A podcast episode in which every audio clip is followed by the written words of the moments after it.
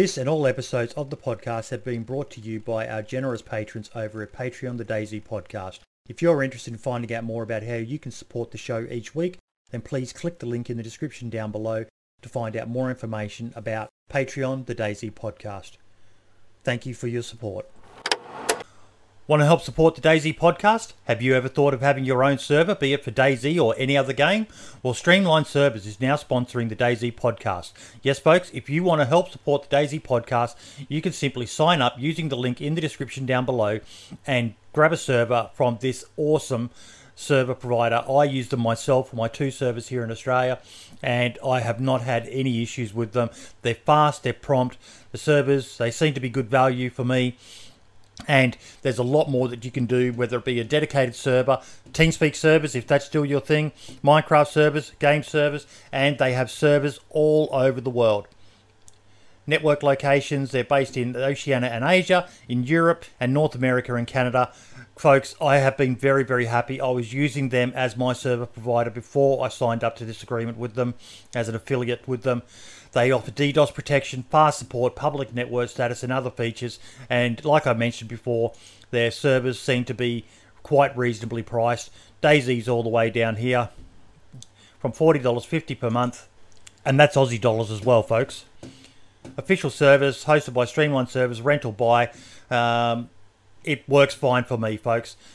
If you want to do something to help support the DayZ podcast, then simply click on the link down below and find out more about Streamline Servers and what they can do for you and the community that you want to create. Dr. Big Money, how you doing, buddy? What's going now? So what are we going to call you for the rest of the uh, interview, buddy? Doc? I think just Doc. You could call me that. I, I mean, my first name's Chad. That's what I go by. But uh, Yeah, I mean- d- mate, if you've got the first name Chad, you have to be loving that right now. well, I used to. It used to be funny. I used to tell people Chad is the number one douchebag name all time, and then now it's like turning into this different, you know, name thing. It's pretty funny. Just tell me your girlfriend's name isn't Karen, mate. Oh no. Uh, the the other equally uh, always named lady, which is Sarah. So yeah. Uh, so how's it going, man? It's nice talking to you. it is, it is. Um, we're just waiting on um, Brim to turn up. Um, and I'm just playing with. Um, I had some new artwork done. Um, new year, decided to try and up the um, ante a bit for the show. Um, Nice. And I've got a really good guy who uh, does the artwork for me because I'm shit at that sort of stuff, mate. I still draw stick men. Um, so I uh, I was always the same when I ran built communities. That I was always the herder, the the kind of the rah rah guy. But as far Yep. as creating any of the art or something like that, now that wasn't my thing. I'd go find the guy that could get the art done, but I wouldn't do the art. now, do you have a logo at all? Uh, for myself, no. Uh, No, that's That- fine. the avatar of me in the thing that's eh, that is actually me in the. Uh, I had uh, I com- uh, speaking of art, I commissioned a uh, an artist to make me a Magic the Gathering playmat. So my screenshot there, that little picture. Yep. Actually, I'll just drop it to you on Discord. I don't know if you want to clip it out or whatever. I'm just going to put it on the um, home screen, um, and I'll add your name as well. I know Brim likes to do the same on his stream. Um, how you doing, by the way, Brim? No, we've lost him. Oh no, he's back again. mate. There I'm we here. go. I have arrived somewhat. I'll be uploading all this artwork. I only got it today, um, but new artwork for uh, the podcast overlay and stuff. Cool. I do have your stream up, I can see, and it looks bloody nice.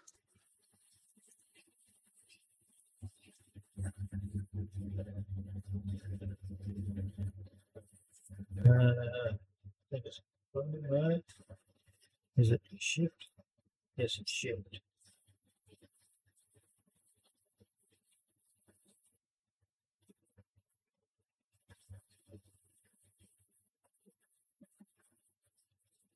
Yeah, I don't know if you want to crop any of that out or whatever, but that's artwork I had commissioned. That's me on the left.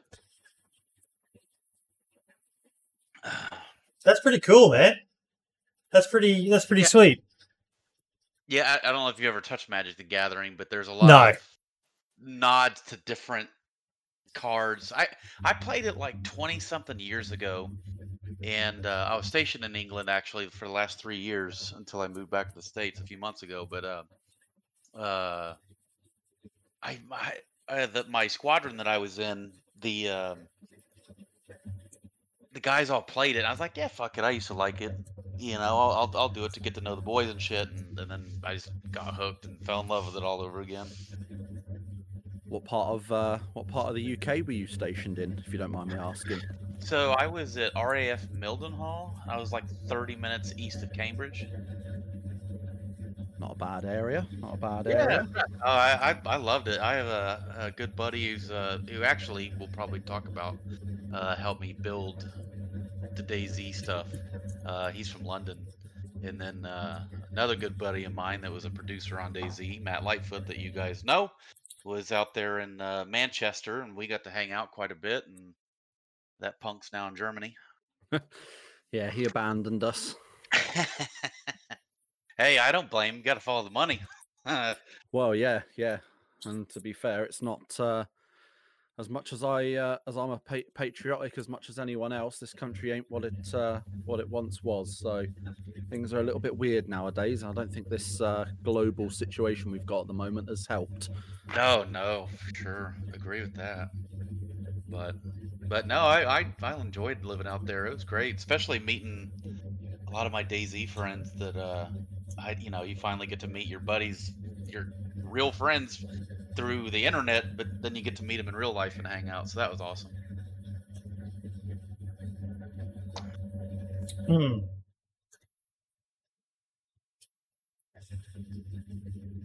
I don't know what it is, but I find I find some sort of weird enjoyment in the in both the similarities and the differences between the UK and the US because obviously we're both, you know, English speaking countries Mhm. and we're both we're both so similar but also so different. Like my favorite absolute favorite thing is finding out that we call the same things diff like the same objects different things you know so so like for example yeah.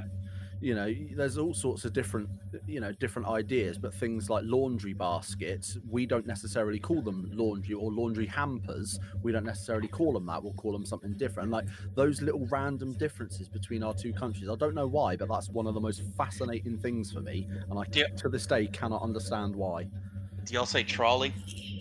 yes So, yeah like, rather than shopping shopping- cart shopping cart yeah but so what was awesome is uh, the job that i had my last year there i worked with a bunch of brits and uh, there it was all a bunch of ladies and shit but it, the, the great thing about that is that british people were not largely as um, uh, politically correct as like say american women would be out there because they would do and say shit that if it were american ladies like yeah uh, like it, like some would would have gone to equal opportunity and some would have been arrested and like oh it's funny but man Yeah. we would have good times but we would always talk about words that we would try to spell words too and it was just it was so funny because uh I like the It- difference was- between uh, al- oh yeah aluminum and aluminium. and that was one of them yep we say z you guys say z uh color i always made fun of him and say it's not color it's color yeah, we add. I think because we add the U, the letter U in there, but you guys Yeah. don't use the letter U in that word. No. Uh, I, although I do think you guys spell gray better than we do. Oh, we spell it with an E, don't we? With an with an E, we we do it with an A. I yeah, apparently over here though it's interchangeable. Not n- neither way is spelled wrong, but it's the we- way. That's the way I always look at it. Uh, If I see it written down, regardless, I know what that word is, and I know generally what it means in the context of what I'm reading, so it makes no difference to me. Yep. But like you say, stuff like that. Abs- I don't know why to this day. I have no idea why, but it absolutely fascinates me the differences between. oh yeah, my uh, so I got a neighbor over here. This young guy that's he's in the Canadian Air Force, in uh, where I'm at. He's uh, which is Oklahoma City. He flies on the um, it's called the AWACS. But uh, anyway, he's Canadian, so it's you know it's same thing, English speaking, and you know just as we get to know each other, you find out these differences, and it's just Yeah. funny. It's it's, it's funny, isn't it? It's, it's it's so fascinating to learn about another culture, but it's so weird to think that it is another culture. Like because, uh, like I say, we're we're too large. Well, I mean, as far as land mass, we're tiny in comparison to America. We're a little island, but you know, as far as population and and overall global positioning and you know what have you, we're you know we are two probably the two biggest English speaking you know countries in the world, and it's there's it just seems weird that there's so many unique differences and yet we're still somehow the same it's it, it, i don't know why it, it boggles my mind but i absolutely love all that sort of finding out the different words for different things and You know and what one of the that biggest uh, shockers is? It's not not shocker, but it's and this is the same for Europe too. So I, I lived in Germany for two years. I lived Korea for several years. Um, but what was always really fun for us is being out in public and around uh, either in Cambridge, London. You really couldn't do this because it's just so diverse uh, with different people from all over the world anyway. But like it was always spot the American. Like yeah so Eng- English people and and Europeans aren't really brand looking associated, right? So they're not. You don't you don't see like if you go to America and you go to big cities in America, you see everyone rocking these big ass like hoodies with Dallas Cowboys on it, or or Tommy Hilfiger, or y- y- yeah we're just branded everywhere, logofied. But you go mostly in England. Not say that there's not people that don't have a Nike hoodie on or something like that, but but largely you see people wear nicer clothes. America is always in baggy sweatpants and a hoodie. Yeah, I mean, I mean, we've got a similar thing with uh, with like football, or as you guys would call it, soccer shirts for our football teams. You know, it's a sim- it's a similar thing here. There is a, a subsection of the UK population that will literally, no matter whether it's raining, snowing, you could be in the middle of an Arctic blizzard, and there are people in this country who will go out in shorts, flip flops, and a fucking football soccer t-shirt. And Yeah. they're not the It's sort not, of our, it's not to our numbers though. no, I mean, they're, not, they're not the sort of person that, uh, that I tend to associate with too often. But yeah, it's it's mad. It really is. We do get some of that same sort of. Um, you can kind of spot certain types of people just by looking at them in this country. But like you said, with the with the women and stuff, you know, if an American woman has a few too many wines, she'll go and have a lay down, and that's it. But over here in the UK, you give a you give a woman a bottle of wine and say drink that, you guarantee her t-shirts off, her boobs are out, she's upside down in a fucking trash can, doing God knows what with God knows who. Like it's it's such a different world. Oh, it's funny. No, it's good. You know, it's always funny. I mean, and, and tell me uh, uh, when we're starting, because I, I definitely want to stop so you can do your. No, uh, mate, we've already started. We've already started. This is all going in the podcast. we we we just um, it's a very um, informal sort of show, mate. We just love to um, chat with our guests and um, follow the conversation as it goes. And once we pretty much exhausted everything, then we touch on the other topics we've got. So keep on going. I'm enjoying the conversation because yeah, Australia is almost like the the the stepchild of both of you. Um, we're we're a combination of both um, England and America, so it's it's we- we're obviously a bit more English, but we've also got a lot of um, Americanized uh, aspects of our society as well.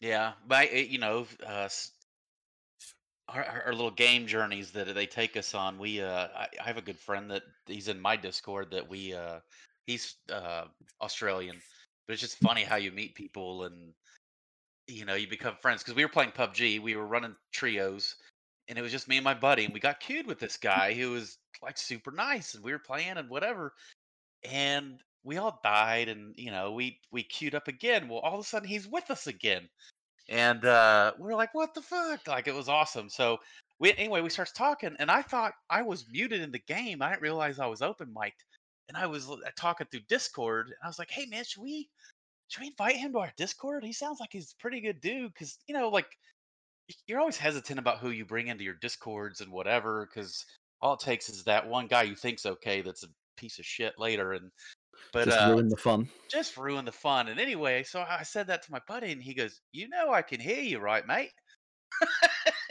it's like Oh shit! I was like, all right, Devious, well, do you want in? And uh, anyway, he's been with us for like three years, four years now. So, anyway, it's funny. But uh, no, the one thing I was going to say before I said that was, uh, you know, Americans always, oh, we're number one and all that shit. And it's like, you can always say that if you haven't lived outside the United States. You know, I mean, like, I, I lived in Korea in 2005. I lived in Germany in 2006, 2007 uh, Korea again in 15, 16, and then England's 2017 through 2020, and and I, have deployed to Baghdad and all that stuff, and you just everyone's living their life. Everyone's got their best life they're trying to live. No one's got a monopoly on the good life. Definitely not us. Not you know England. Not Canada's probably got a pretty good. They're pretty nice. Over Speak for yourself, mate. Australia's fucking awesome.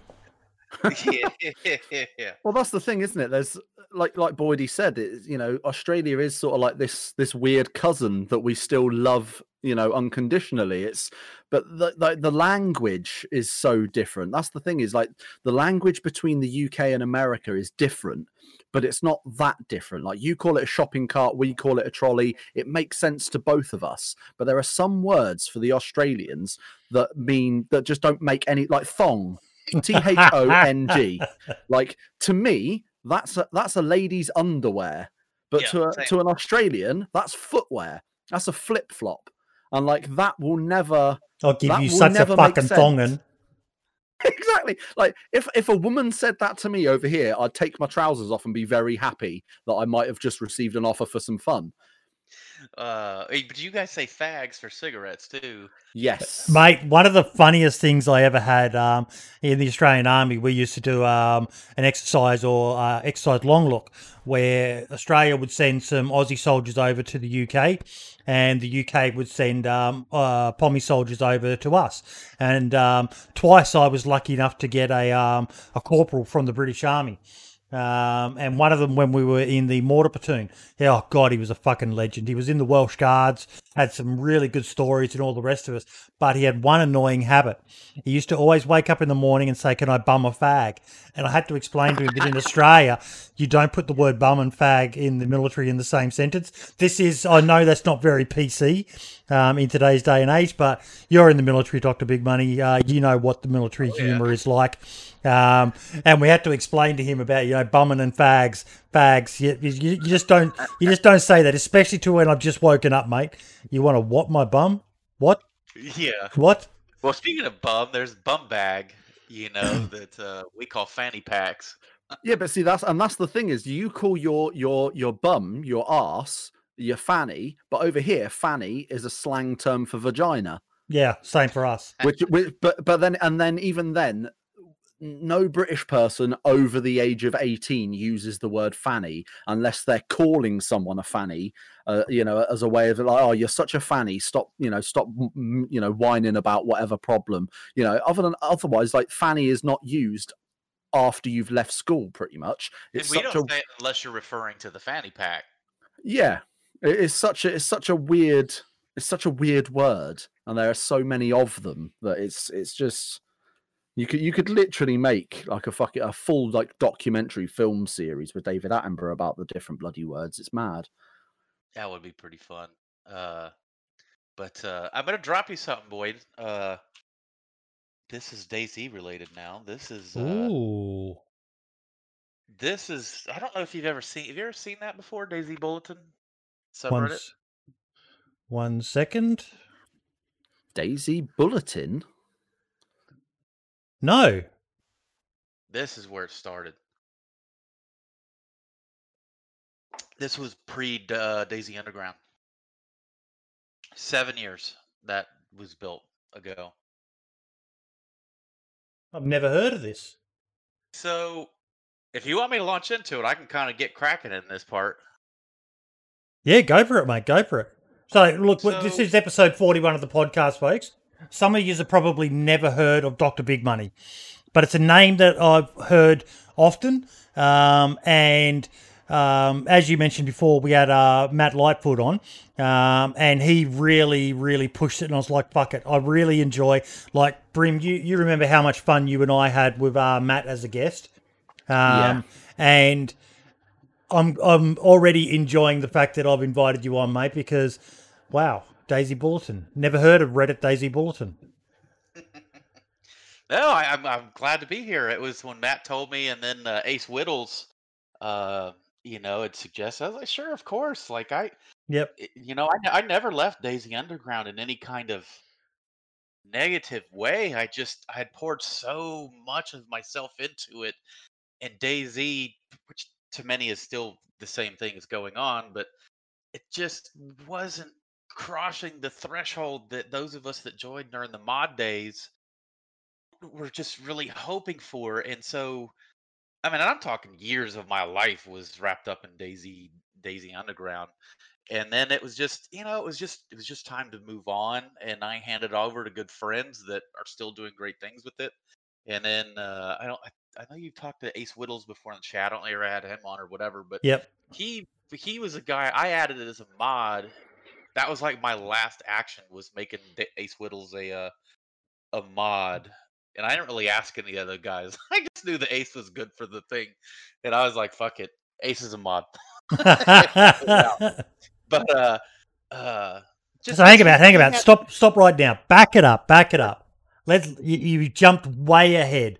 Now, for a lot of people, DayZ Underground is one of the, the basically every role play interaction focus server. DayZ Underground is the benchmark for what you want to be like. How did it all come about, mate? Tell us the origins of DayZ Underground. So, the, you know, the mod I think came out in like April of 2012. I probably started following it in May of 2012. So we jumped on started playing, and I started my love of Reddit probably around that same damn time. So, um, like if you were to ever cruise, my, like on Reddit, my profile is Dr. Big Money. Um, and so I used to do a just ton of stuff on the subreddit, and I was like that one name everyone knew. I was always trying to be helpful. If people had questions, I was either quoting, all right, all right, here's the link to where Rocket said this, here's the link where this was happening, here's this. I always trying to be helpful to everybody. But all of us kept getting there was a big portion of us that only really wanted to hear about or read about DayZ Standalone and wanted to just have discussions. And you kept just getting these shit videos and just it was the the regular DayZ subreddit was just it was trash and it didn't even look that good at that time. And so I went over to start this DayZ Bulletin, and uh, Buddy, the guy I was talking about earlier, who's in London now, his name was FPS Veteran on on Reddit, but he uh he offered his services to kind of help me take over the look of DayZ Bulletin. So we built it and it was only discussion based and uh, there was no videos no memes no anything like that so we started taking off and a lot of the best people from reddit back at that time like people who really contributed to it being a good community started rushing over to this because we were all you know real friendly with each other and everything like that so we all kind of merged over here well, then it was kind of like the DayZ moderators were getting um, almost jealous a little. Our shit started looking better. It was ran better, and so anyway, I I'm a guy that likes to help everyone out. So I I told them I'm like, look, if you guys want us to kind of take the DayZ subreddit and beef it up, make it look better, and all that, I, hey, we're into it. And uh, and I promise you, this is all leading up to DayZ Underground. so Yeah, yeah, yeah. uh, so they ended up bringing us on to be moderators of the actual DayZ, and uh, this is still all before DayZ standalone even released. All of this, so so they bring us on, and I said, "You're not bringing me on without bringing the FPS veteran, uh, who was my guy who did the the design of the subreddit and stuff like that. At least the the, the cosmetics." Um, so anyway, so I get him in, and we start doing our work, and I don't. Let me see if DayZ subreddit still does it. I don't know if you guys know this either. This is pretty damn cool. So if you go to the DayZ subreddit and you go to uh, so you see the DayZ can of beans there, right? Second.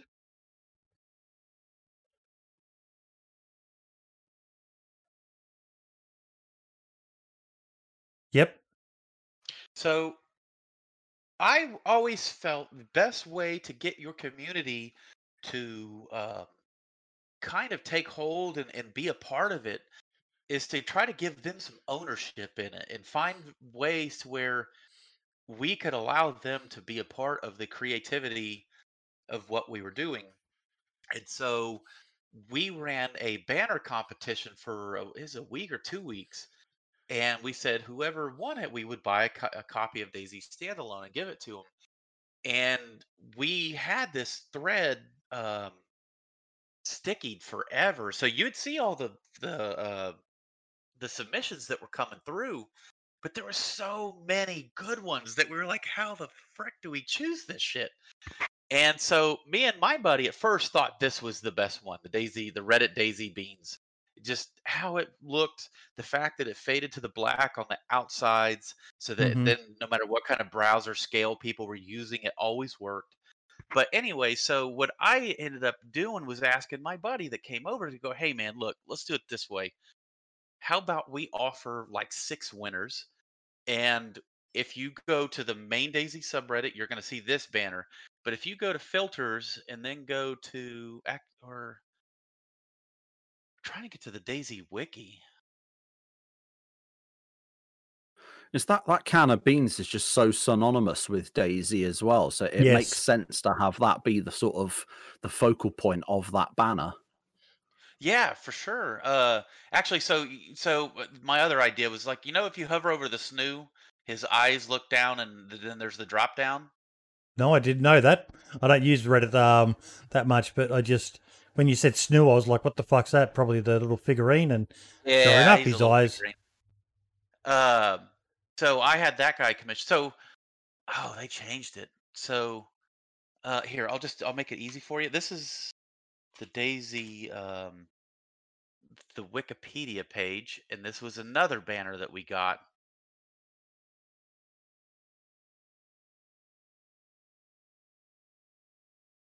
That used to be the DayZ banner from a long time ago.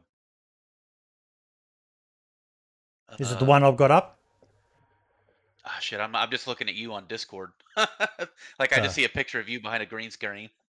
But uh anyway, I'll, I'll fast forward through that, so I'm not lingering too much. So we get there, but once I joined the DayZ moderation team, Matt Lightfoot and them kind of uh, added us. There was a Skype chat, I'm sure Matt mentioned, that had all of the moderators and community kind of leaders uh, throughout DayZ, and we were all in that Skype group with uh, with Matt Lightfoot, with Dean Hall, with with Hicks, and all of that. And that was like the place where uh, all of us resided. But there was always this kind of this vibe of oh me in my corner of reddit or oh me in my corner of the bohemia forums i'm that moderator get out of here reddit you suck and you know then there's the steam forum moderators they're the worst of the worst and uh it, it had this weird vibe and i kind of fucking hated it because it was like guys we all love DayZ what the hell is this? This is stupid.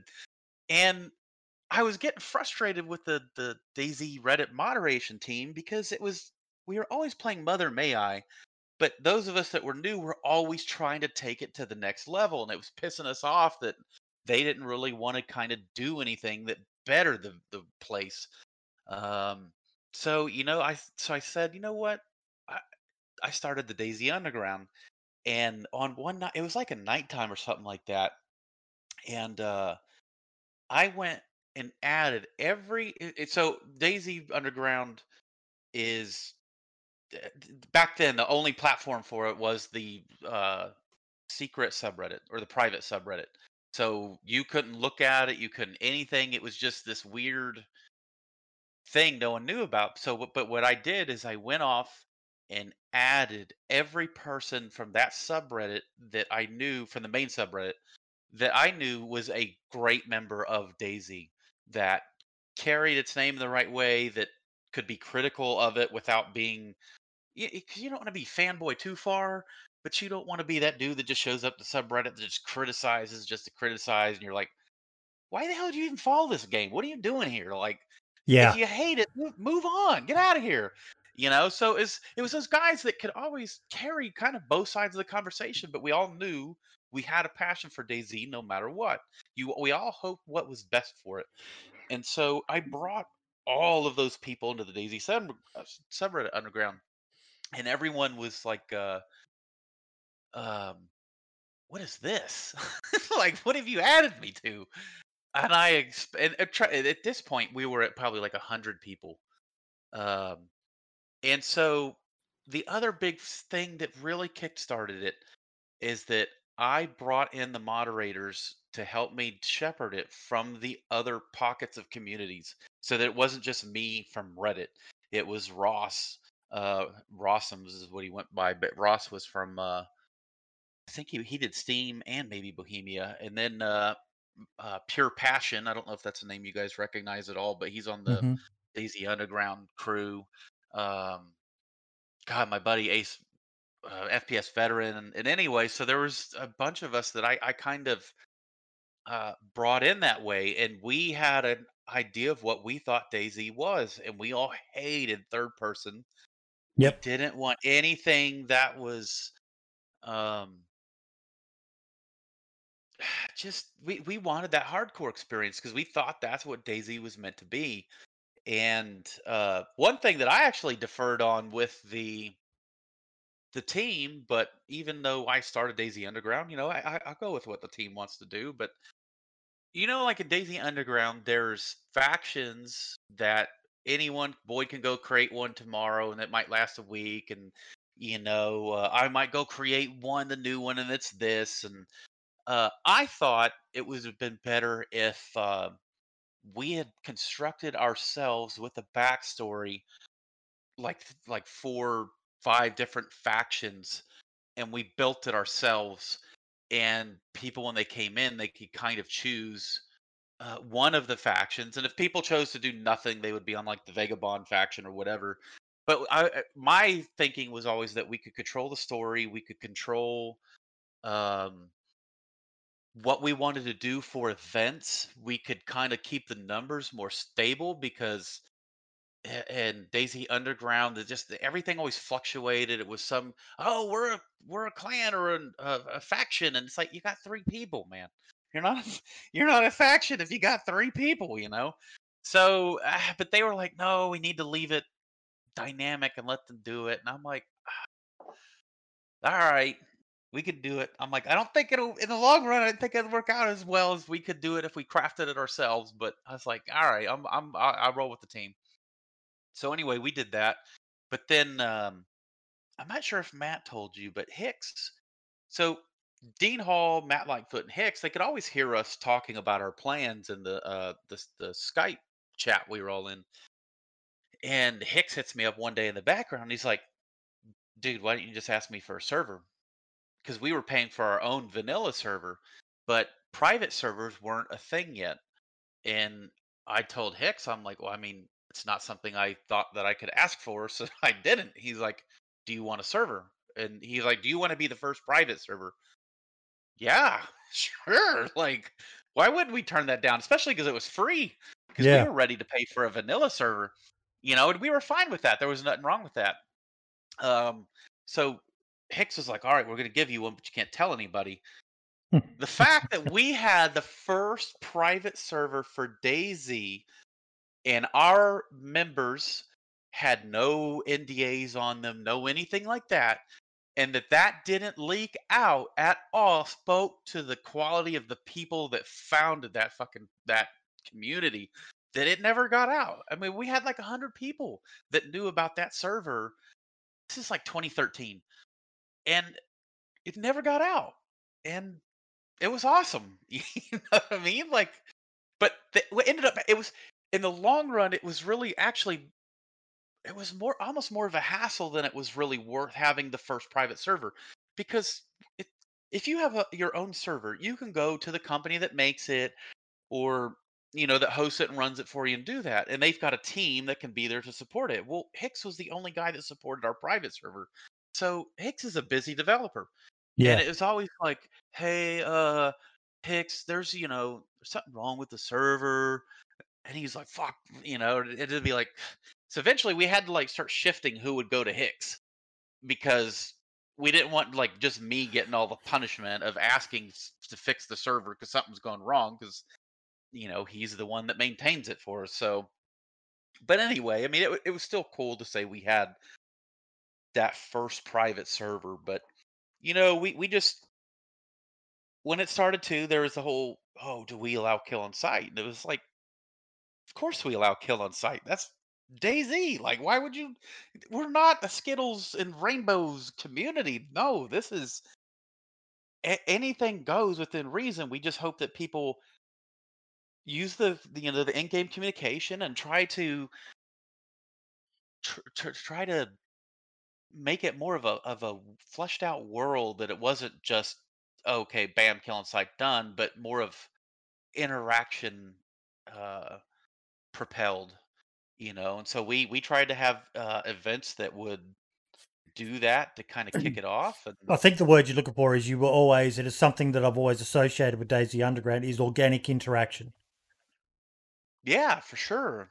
Um, What happens and we had all the right people to start it because because we added all the people from the the original DayZ subreddit and the moderators because you know all, and when I say moderators I mean from throughout all the communities because those are the people that truly knew what DayZ was supposed to be an experience.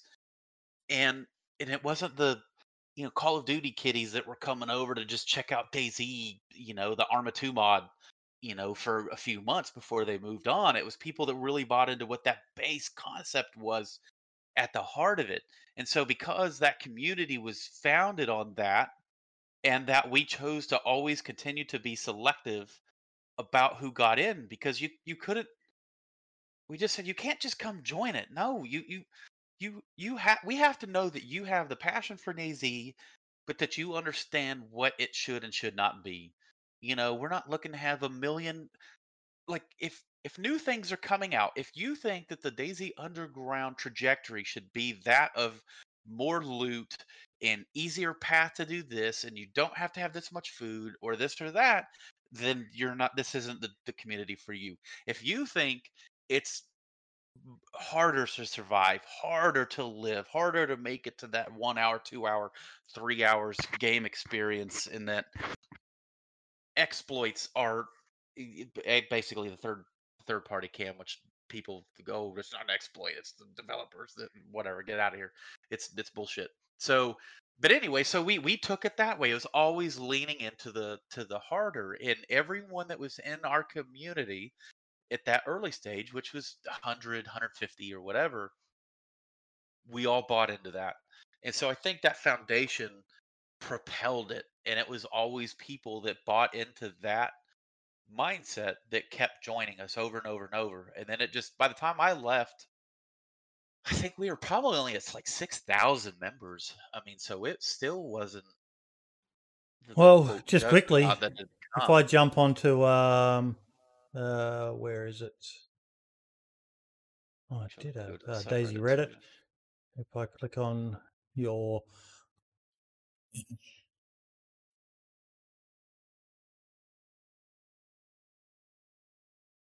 Reddit DayZ Underground Yeah, I'm on there right now. has 4,500 subscribed survivors. Man, that's crazy. And that's just that. And I know they've got their um, Discord now. Um, am I still in it? I haven't played on DayZ Underground in quite some time. Um, I it looked like I left it too. I was in it for a while. but I mean, like, uh, so many creators that are household names for DayZ can trace some of their origins and I would even say some of their success to stories that they were able to put out from DayZ Underground. I know The Running Man, Mr. Blackout. Um, you'd probably know a lot more names of people um, who joined the DayZ Underground community and were able to have some amazing adventures on those servers. Yeah, it was great. Um, it, but what was funny though, you say names like, but back then people weren't names. People weren't. it- God, I mean, uh, Lyric and a whole bunch of these guys that propelled off to DayZ Summit. You know what I mean? Uh, not Summit, but uh, who's the guy that always wore the damn sniper shit on the the the? He always wore his ghillie when he was on the screen for a while. He became a big Twitch guy for. Dang, I can't remember. He was actually buddies with Dean Hall and shit like that. I think he was actually going Mhm. to work with Dean Hall for a while. But anyway, um, back then like everyone made a name on the back of DayZ, you know, and it was just funny how everyone shunned it and kind of like moved on. I because there there was a, and I'm sure you guys know these parts of the community that kind of, you know, DayZ for a lot of things has become like a perpetual joke to anyone that didn't really follow DayZ or people that say, oh, it was a this is an example of what early success shouldn't be like or whatever. And I I still I don't I never subscribed to that. I mean, even though I left DayZ because I, I just I was DayZ'd out. I was exhausted from it. I needed something different. But I, I still root for success. I still I still wanted to do well. I still rooted for Doug. That's why you know DayZ Underground. That you know I, I handed the keys over to people that I knew that still cared about it. And I always you have those community, and and I, I still think DayZ subreddit is uh, is a product of this. Uh, that you have people that like, nope, I'm still taking ownership of it, but they have no care for it anymore. You have no, like, how are you going to take the community forward, propel it, cultivate it, and and keep doing new, fresh ideas if you don't even care about it anymore? And for me with DayZ Underground, it wasn't that I didn't care and I cared about it, but I thought we had gotten to a point where, all right, I've, I've we have an amazing team of people whose whose passion level for DayZ started after mine, so they're still fresh, they're still ready to kick it, they're they're in overdrive for it, and I'm like, I, I I- I'm willing to turn these people over. Like so with DayZ Underground for me, and I I started another community that actually became really big as well called Squad League for video game squad. Um, I, I never had to be the face of the franchise, even though I was the founder. Like, so if, like, for DayZ Underground, I, I, I didn't care to become some big streamer off of it or anything like that. I just wanted to run a really great community Yep. that charted something that everyone enjoyed. Like, that was important to me. I, I, it didn't matter that, oh, Dr. Big Money's got, you know, a thousand views on Twitch now. And I, I, that, that, that wasn't what propelled me in with these communities, you know, like DayZ Underground, it was I want to create the best fucking community. you know what I mean? Like that was important, you know. So anyway, I'll try to get more breathing space because I could talk, man. So No, I that definitely, I don't, the- I don't want to take thing- over from you or anything. Br- Brim and I can talk as well, mate, but it's a sign of um, um how good of a guest you are that both of us are just sitting here just enraptured listening to all the stuff you're talking about because yeah, this is stuff that yeah I, I was following DayZ back then, but I wasn't in on you know, a lot of the information. I was an outsider, and you know, I was aware of DayZ Underground and a huge fan of DayZ Underground. Like I said, I played in it myself. I've got some great videos and great memories from having played on that server because, like you said, you created something that um, I, I do firmly believe there's no right or wrong way to play DayZ, but I definitely believe there was a way that it was intended to be about. Not about a PvP run around, high loot, fucking traders, and all the rest of it, but about Yep. interactions and the the threat of dying from you know, just a random bullet um, or, you know, being betrayed. And um, DayZ Underground was one of the first high profile servers um, that enabled that experience to be seen by so many, thanks to the likes of the people I just mentioned. You know, Mr. Blackout series that he did on DayZ Underground. Um, the Running Man's got some great videos with um, No, he has him- great videos, definitely. yeah, from his times on um, DayZ Underground. And that's just two of so many people who were able to get some amazing content and show people that DayZ isn't like, you know, another game you just mentioned, Squad. Fucking amazing game, very intense. But all it is is a shooter. Um, yeah, you get some funny moments, but at the end of the day, all it is is about killing the other team to achieve the objectives. DayZ, no, so much more, so much more So to it, and it's great servers like DayZ Underground. Yeah, it, it, it says to me as well, like what you mentioned before about Hicks and um, Dean giving you guys a server. they obviously liked what you guys were doing. They obviously saw that you guys were, you know, in capturing the vision of what DayZ was meant to be, and they wanted to help enable that to try and nudge. I won't say push, but nudge the game in the direction that they wanted it to go.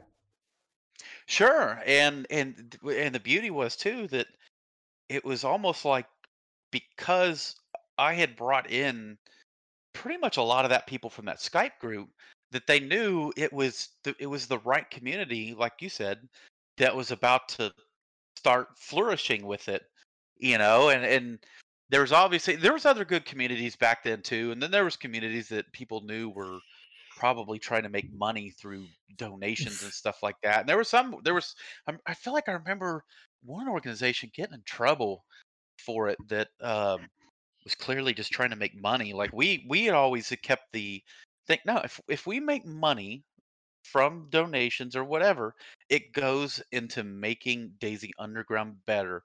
And how do how do we do that? Like I mean. It, and and this was no different with DayZ Underground, but I did this with Squad too. Like, so I, I couldn't pay people outright, but I always, you know, if people were going to give me their free time, and my free time was my free time too. So, but no one paid me though. I always would find ways to show my appreciation. So I, I can't tell you how many games I've bought for people. Uh, even in squad, uh, one of my guys that made videos and stuff like that, he didn't have uh, a big enough hard drive to support and do these other things. So I'd asked him what his address was, and I had sent him a uh, a hard drive, and he was like, "What? You sent me a hard drive?" I was like, "Yeah, man." I was like, "You need it, dude." I'm like, "You're making these videos for us," and I'm like, "I just I got to show you my appreciation, you know, and, and Mm-hmm. it's important to me because you know all these people, you know, it's their passion too. But you know, t- time ultimately isn't free, and I and I always wanted people to feel like they were appreciated for being a part of the community and their contribute, you know, their contributions. So th- that was always important, and I, I always felt like stuff like that, those little gestures, were always something to kind of keep people engaged and Mate, the, I mean, you, not you, that you, that was you've definitely apparent got um, a kindred spirit here in the DayZ podcast. We love doing shit like that as well, don't we, Brim? Yeah, definitely. It's it's it's good to see that there's still that out there as well. You're still seeing on Twitter every day. You're still seeing positive things and good things in the DayZ community, and you know, it's. I think there was a, a a small period of time back four, five, you know, years ago where it was a little bit more toxic, you know, and there was a few more trolls knocking about and and you know kind of ruining it for everyone. But it's nice to see that we now seem to have transitioned out of that. And as a community we we've grown and there's a lot more positivity out there which i think's absolutely brilliant I agree. I I I and I, I hope to keep seeing like I I go back to DayZ probably a couple times a year. Um and we'll play it. I actually haven't st- I downloaded them all. I just haven't jumped in it yet, but it's it's still ah, D- DayZ will always be near and dear to me. Always. Even even though there's there's frustrations and like you said you see the because the negative stuff could be especially if your community uh leader where god the negativity can just it can get to you, especially if it starts infiltrating your own community to a, to an extent. But you know, like say for instance with DayZ, I don't know if you guys remember. So for do you remember they brought they bought that studio in Bratislava? Do you guys remember that at all? Mm-hmm. So they, it was like it was like eighty or ninety people they brought on, and then those people were initially um, going to be the team that brought us the animal AI. I, I think they worked on like one of the Hunters games or whatever it was, and so they wanted to bring those guys in to to start bringing in that stuff. But there were some comments with the DayZ team, and this is probably a few years ago, where it would sound like they were only at 10 people. And it was like, how did you go from 30 to 40 or whatever internally with Bohemia and externally with the Bratislava team with 80 to 90? Like, what is what is happening? It was like always a source of frustration. Like, what is going on? But you know, I tell my buddies, I'm like, because we, we still have, you know, a little passionate DayZ, because I'm still really good friends with a lot of these moderator guys. We're all in my my Discord's a Star Citizen organization, but uh but in reality, none of us play Star Citizen. We all play Hunt Showdown. so, I don't know if you guys have ever played that game, but holy shit, that game is great. Like, hands down, my favorite game all time now. Uh, it takes all of the the best moments of DayZ and like distills it into rounds. You know what I mean? Like you know, like when you come across a fight at a town in DayZ, and it's or you're stalking somebody from town to town, and you're doing this. Well, Hunt has that in spades, like all the time. It's just not a not looting a whole bunch. But anyway, it's a different story. But um, uh, fuck, man, I don't remember where I was even going with that.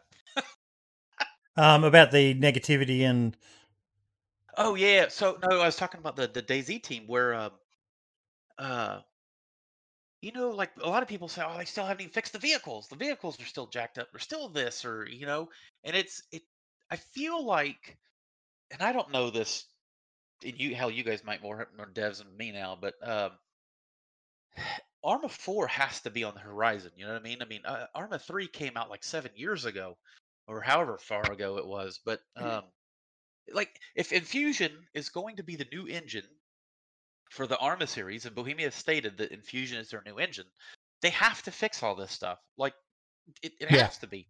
Because it, it for Arma 4 to function and be what it needs to be for that community, this all has to be fixed. So there's a part of me that's always like, I feel like DayZ has almost gone to like skeleton crew level now and that most people are working on the engine through the Arma series. And I think once they shit out a proper engine through that game, I, I would be willing to imagine DayZ 2 starts to emerge because God, you just even though DayZ is is is newer now, a lot more newer mechanics, but you're still running Chernarus. That that shit was made 2009. And even though you put out a new map in Livonia, which is awesome, anyone that's spent a lot of time on Chernarus knows you go get on Livonia, and it's just it. it I mean, it's it's Chern- Chernarus with some Day Arma three assets into it, you know, and but so the textures are still largely from 2009. It doesn't look like an updated game, you know, and and I think if they came out with a DayZ two eventually.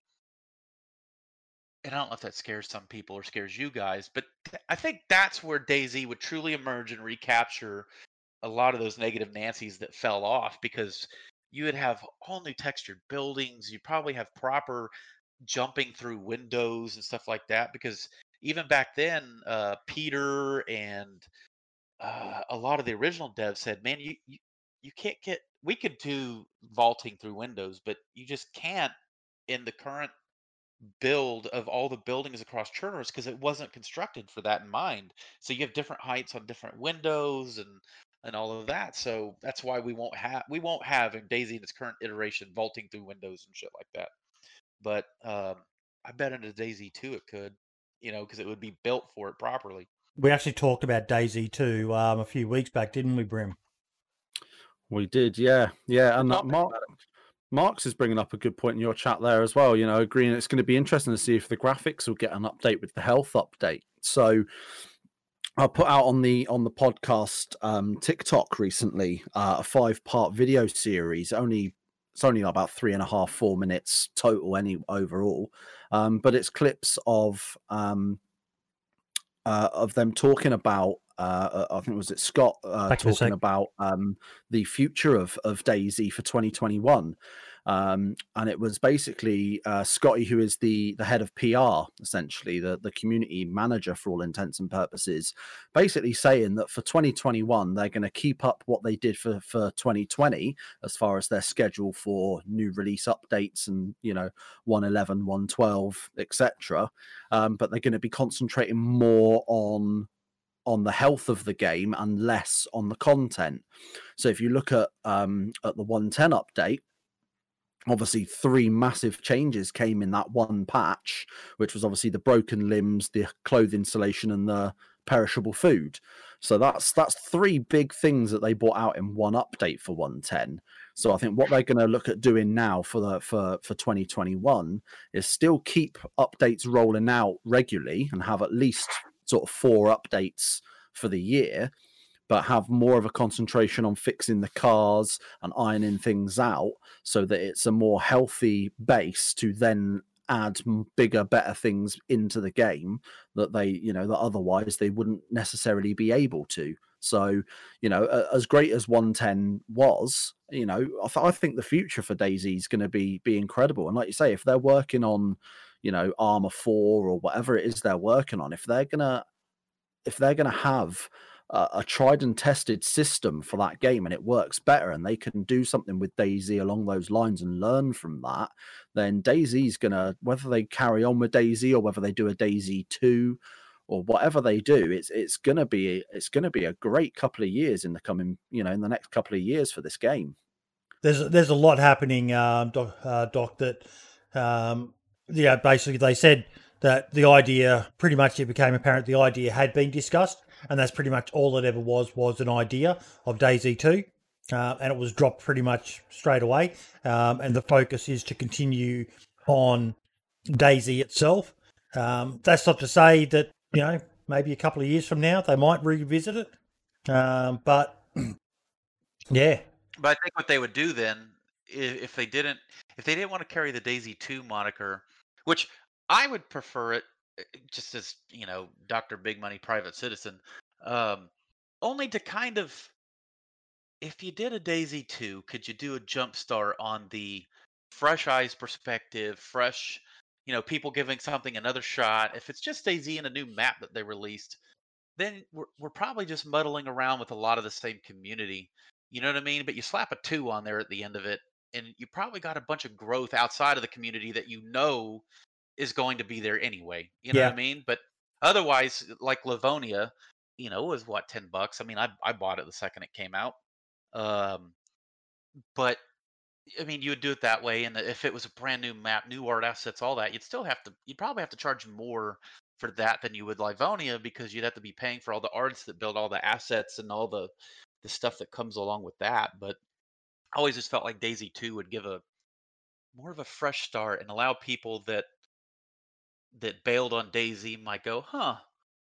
I'll give this a shot. I'll see a DayZ. There's there's a lot of that happening um now. There's a lot of that happening now, mate. Um, you know, when you've got the likes of Shroud, um, XQC, um, Lyric, Summit, 1G, um, all coming back and playing the game, and you know, for the most part, other than Summit's rant about trees, um, the feedback has been pretty positive.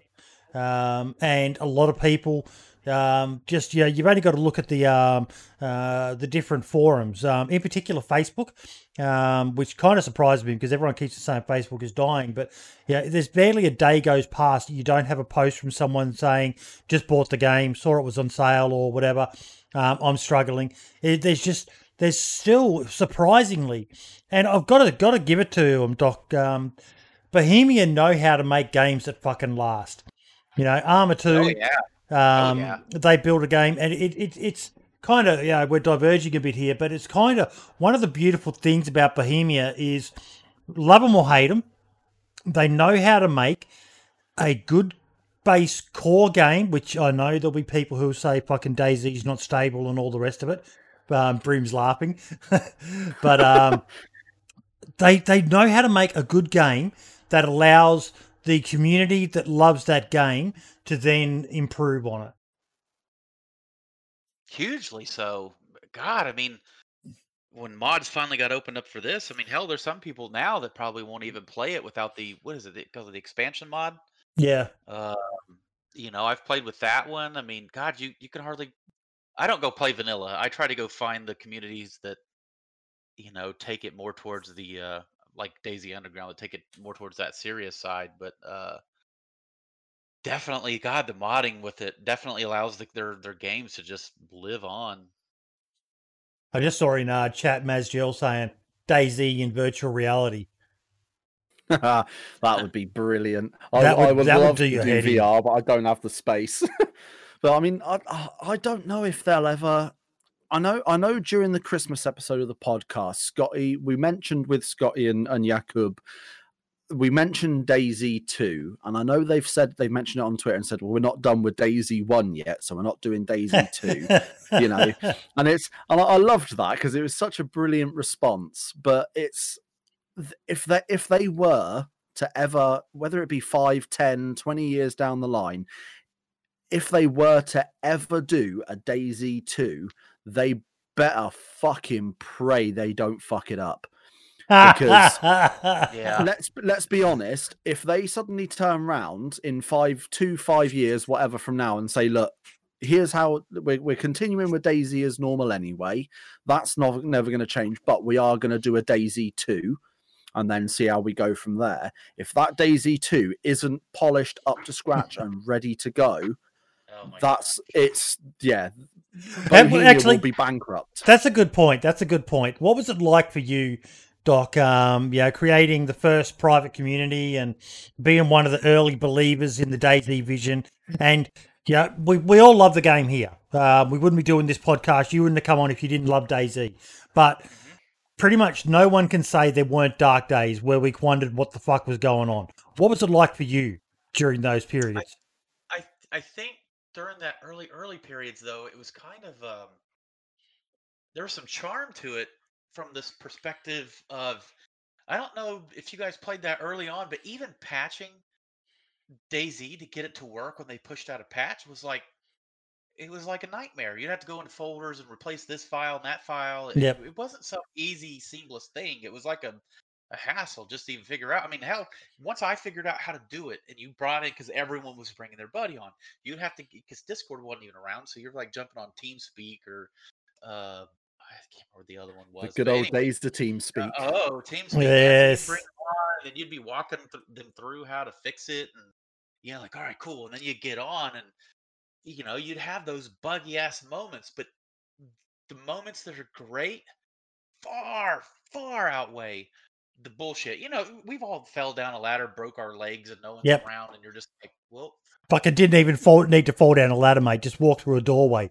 You are dead. yeah, it- What the fuck? you're like what Ah, so there's that but you know that's why those sayings too like you know don't get attached to your gear and you'll be all right. Yeah. But you, know, you summed it up perfectly when you said there's a certain charm to it. There's a certain charm to remembering the bad old days, and now you can look back and laugh.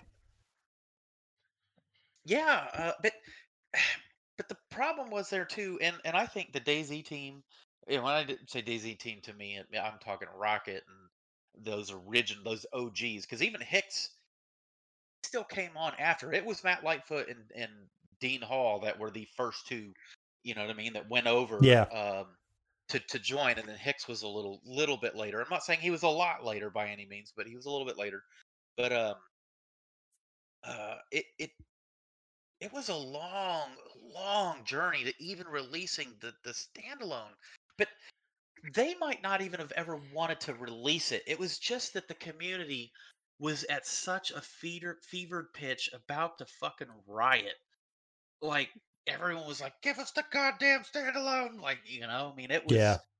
It was especially these mods. It was like, "Calm the fuck down, everybody! Like the world's gonna be okay."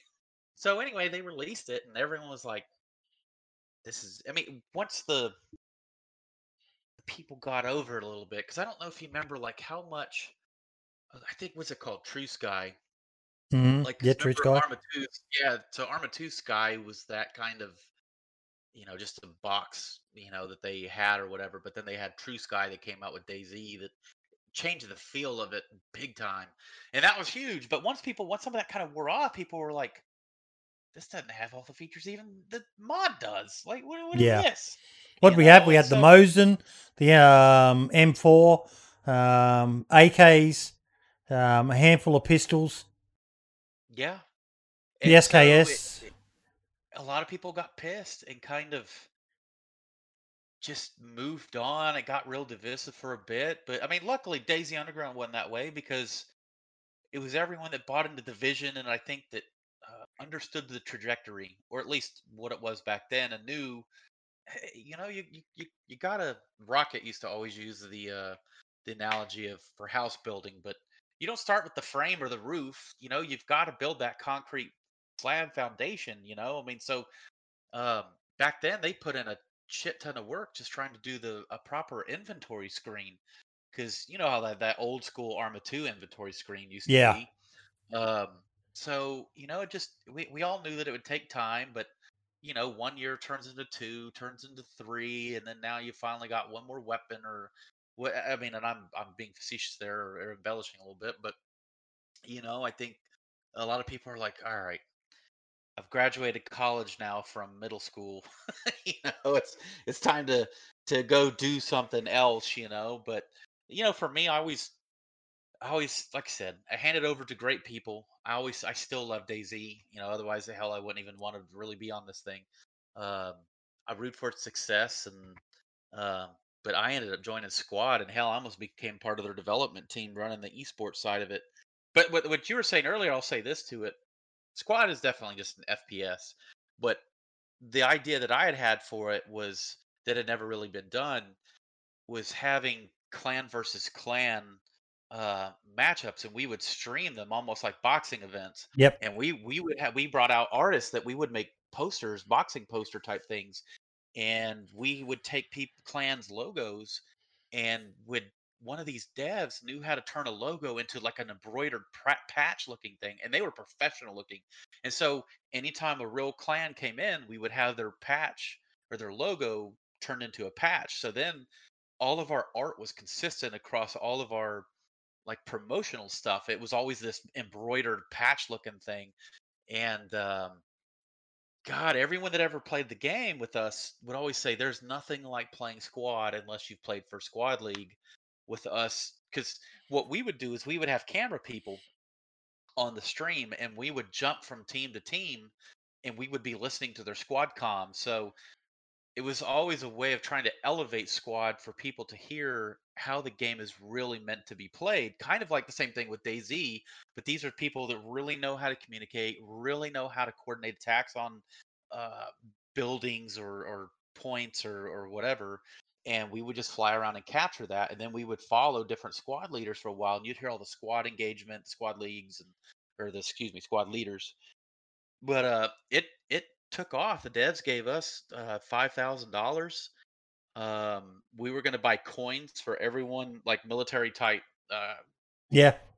congratulations coins to spread out to the to that. Anyway, I'm not trying to go down the squad route because I'm done. No, no, no. stuff, but, I- I'm a genuine uh, fan of Squad.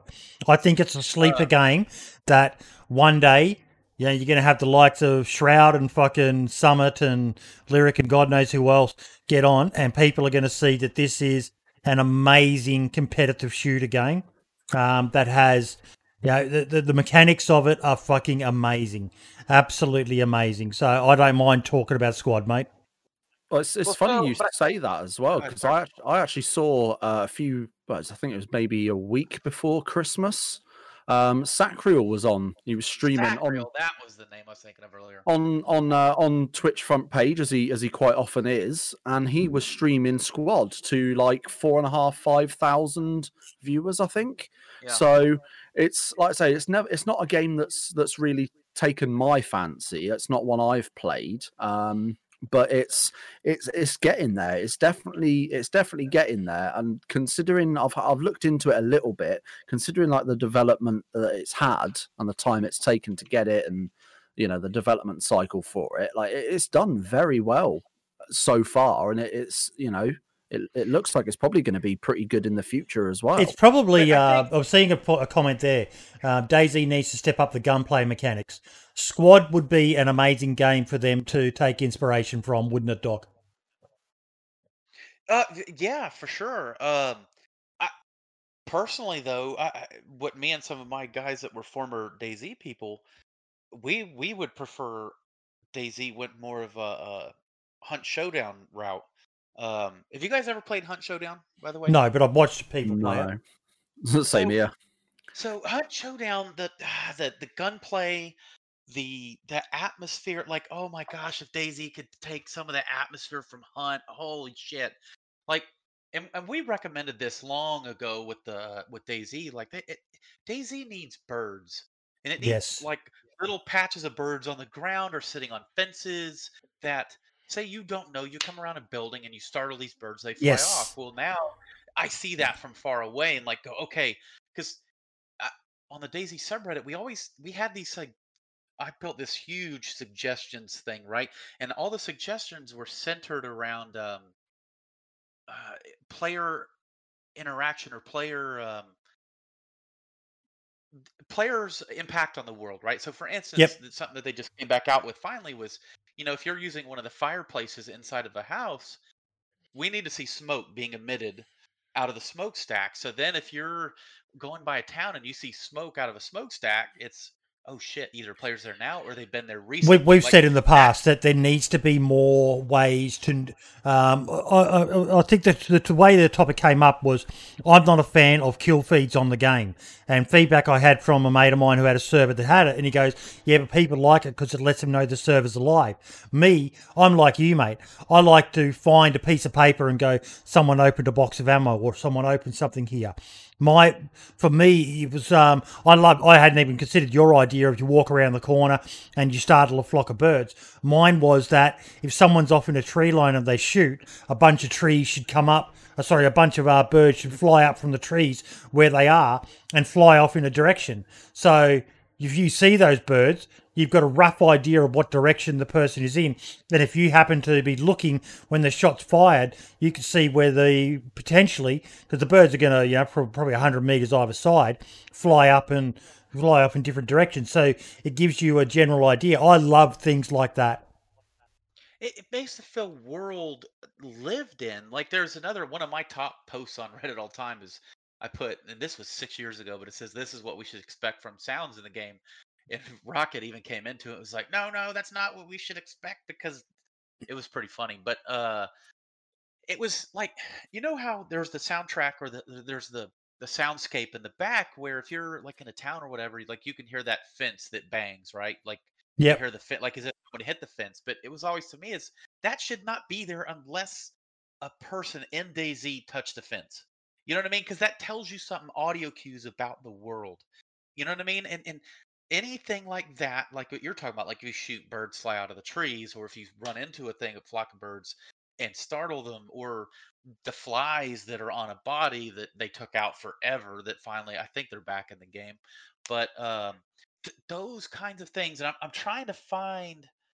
They've got body decay now as well, so that when you find a body, you can have a rough idea of how long ago that body was uh, made by someone, by how far the body has decayed. Yeah, so check this out. I've, I've sent this to you, uh, Boyd, on on our discount between uh, discount our Discord between us. So what I sent you there, this is something I'd built a while ago. This every suggestion ever for Reddit. Like I used to keep tabs on this hardcore, and um, everyone that would have these suggestions, eventually they would be um, just regurgitated the same shit. This was like the ultimate listing of things that we had all suggested that needed to be a part of the game, and I broke it down into um, balancing, or if you see animations, uh, in-game environment, food and mechanics, HUD graphics, items, uh, medical, medical mechanics, nighttime. I mean, it just it goes on and on. And so you'll see some of this stuff's in there, but some of them you go, holy shit, that'd be fucking awesome. Like, why is that not in there? And it's like, I know, like, there's so much good stuff. Like, trust me, you guys should look at this thing for a while, like even after the podcast or whatever, just see the different things. Oh yeah, that- this goes on. it just it just keeps going and i loved building this thing uh but even then once i was putting this together i would on the subreddit i would do them in sections so like for for one week we would have a sticky post like okay what are what are the suggestions for weapons and mechanics? And you just have them flood in and i would always edit them at the top because sometimes people would suggest somewhat the same thing and i would try to shrink them down to where i can like as much to because you wouldn't want some paragraph written up in here on some of them if you could help it. But um god i just i used to live on this thing trying to piece this together for them and then we were always hoping that the devs would see this so that you know our suggestions or anyone's would kind of make the cut. But um but anyway so what i was just saying about hunt though is that uh it you've never played a game audio wise like if you've played hunt. I mean just knowing what's happening in the world it's it is unbelievable how good the audio is and are truly allowing you to track and stalk people or just I mean, God, on the next Steam sale or whatever, you'll have to pick it up and give it a shot. But I always, me and my buddy Rossums, who helped me build DayZ Underground, are always like, God, I think it just if DayZ could take so much of Hunt, it would just be phenomenally better. But anyway, um, I think a lot of the inspiration so for much DayZ right now is coming from um, a game called The Long Dark, um, which is a much oh, I um, got it. yeah, good game, very good game.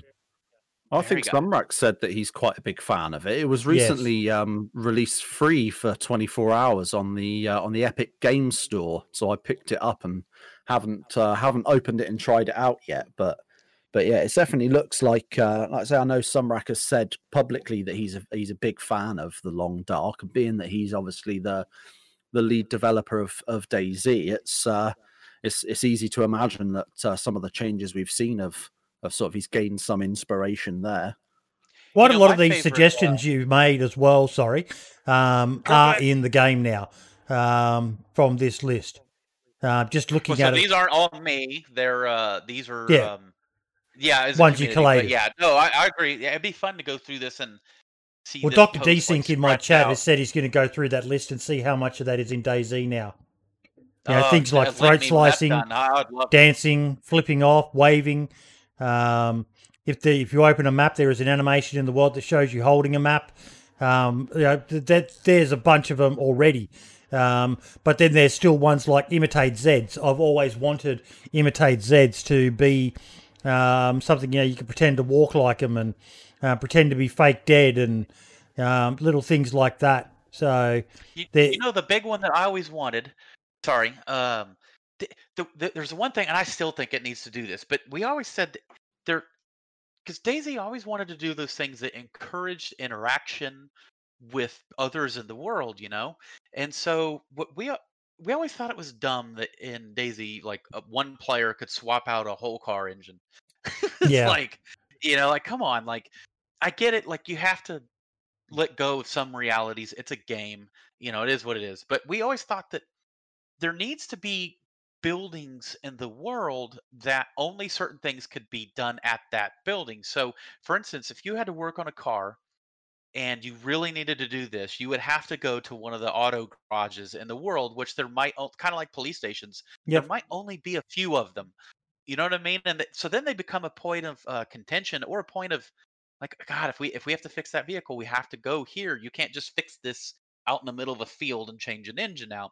Like you'd have to find a way. We always said you had to be able to push a car, which I, I get that that would be probably kind of tough from a physics and a coordination standpoint of how you would do it.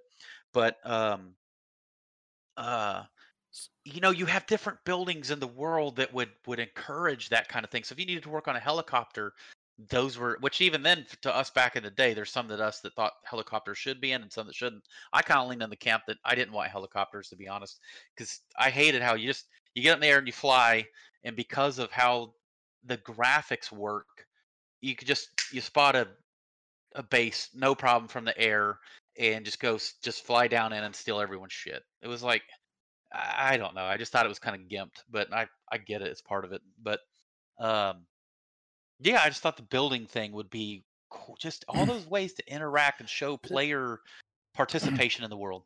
I think um, what you're talking about there, and um, at the bottom of my screen, um, people can't see it. I'll bring it up again.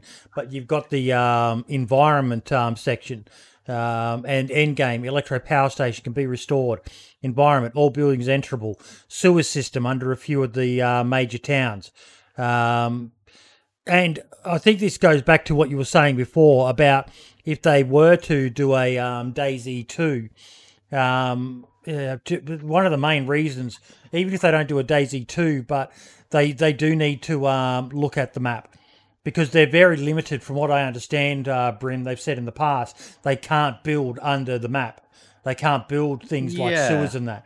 And that would be fucking amazing to have sewers and tunnels that might. Uh, imagine a tunnel that connected the Northwest Airfield to uh, Kamensk Military and stuff like that, or Tisy and yeah, just Oh yeah, It's I've always said that that you know I, I prefer when it comes to DayZ updates and you know like the one point whatever updates the big content updates i've always said that i i would much prefer to have more sort of balancing and more you know fixes and and things like that than content i prefer little sort of you know changes here or there um, in comparison to getting you know new guns and things like that. Because for me, I play modded mostly anyway, so whatever I want, I can get. Generally speaking, Yeah. you know, if you can think about it, it's it's kind of like that. Was it Rule Thirty Four of the internet or something? If you can think about it, there's a porn about it. It's a similar thing with DayZ. If you can think about it, there's a mod for it. Do you know what I mean? So I think I think we talk a lot about um about the sort of what we would consider when or what what the game would need to have or what the game would need to be in order to be considered, you know, a, a fully released, ready, polished, good game, um, so to speak. And for me, I think like like is on that list, every single building being enterable and having vehicles that don't turn into jets. As soon as as soon as we've got no more flying vehicles and literally every building can be entered and like there's no more of this, you know, bars across doors where you can't get in anywhere.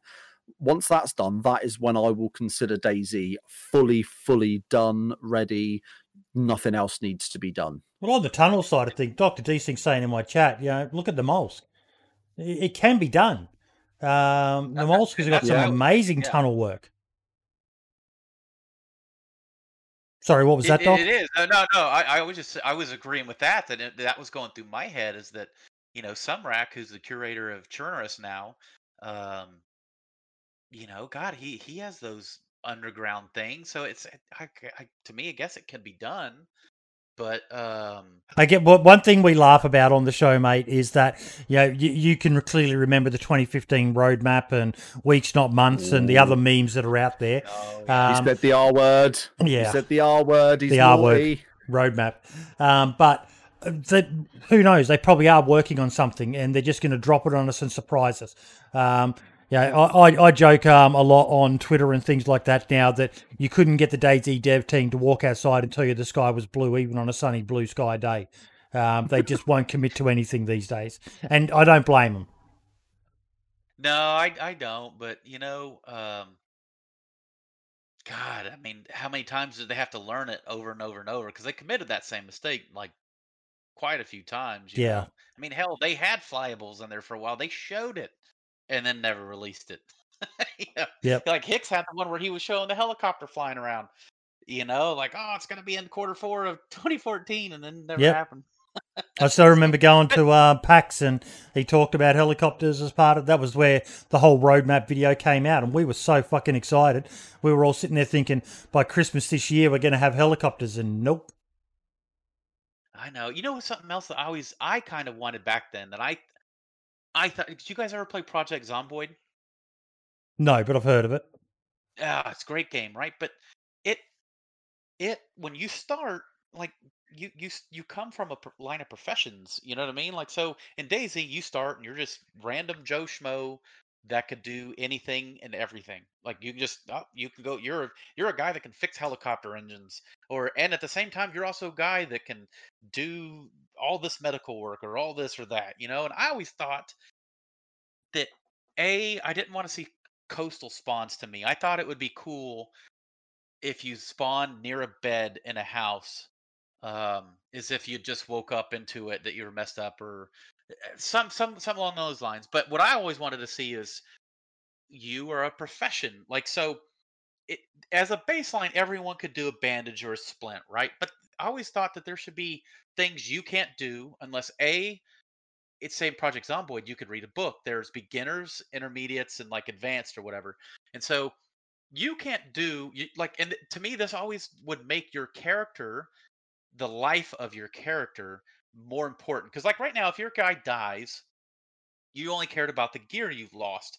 The person itself now i know they talked about soft skills and shit like that for a while but um um that character dies you just hope you can make it back to your gear in time or your buddies live to support it so they can store your gear for you and hide it and you just run back up and catch up and away you go again. But I always thought it would have been more cool is if your character itself were the bigger investment to where Mm. it's tough to find books in the world on how to you know work on a helicopter engine. So it would make if you did find it and you read it or whatever and you'd probably have to have time to live on these books so that it's not just stacked and everyone just runs real quick to the thing reads it and it's gone. But i always thought too all right you're you're quote born into the world and you are a uh, you're a helicopter pilot. That was your past life. So when it comes to medical you don't know shit but your character already knows pretty much all there is to know about having to work on a helicopter or having to work on a car or or whatever other professions that maybe uh, agriculture or whatever that um so your character has some semblance of value to it See, but And this is only good for um servers. But this is only good for servers that do encourage the interaction um, side of things. For your PvP focused Sure. servers, people like that don't care about that sort of stuff. They just want to be able to shoot and kill and raid, and that's about it. I, and, and, and I, and I agree with that 100%. But it's that in those guys, it's like, well, then go play PUBG.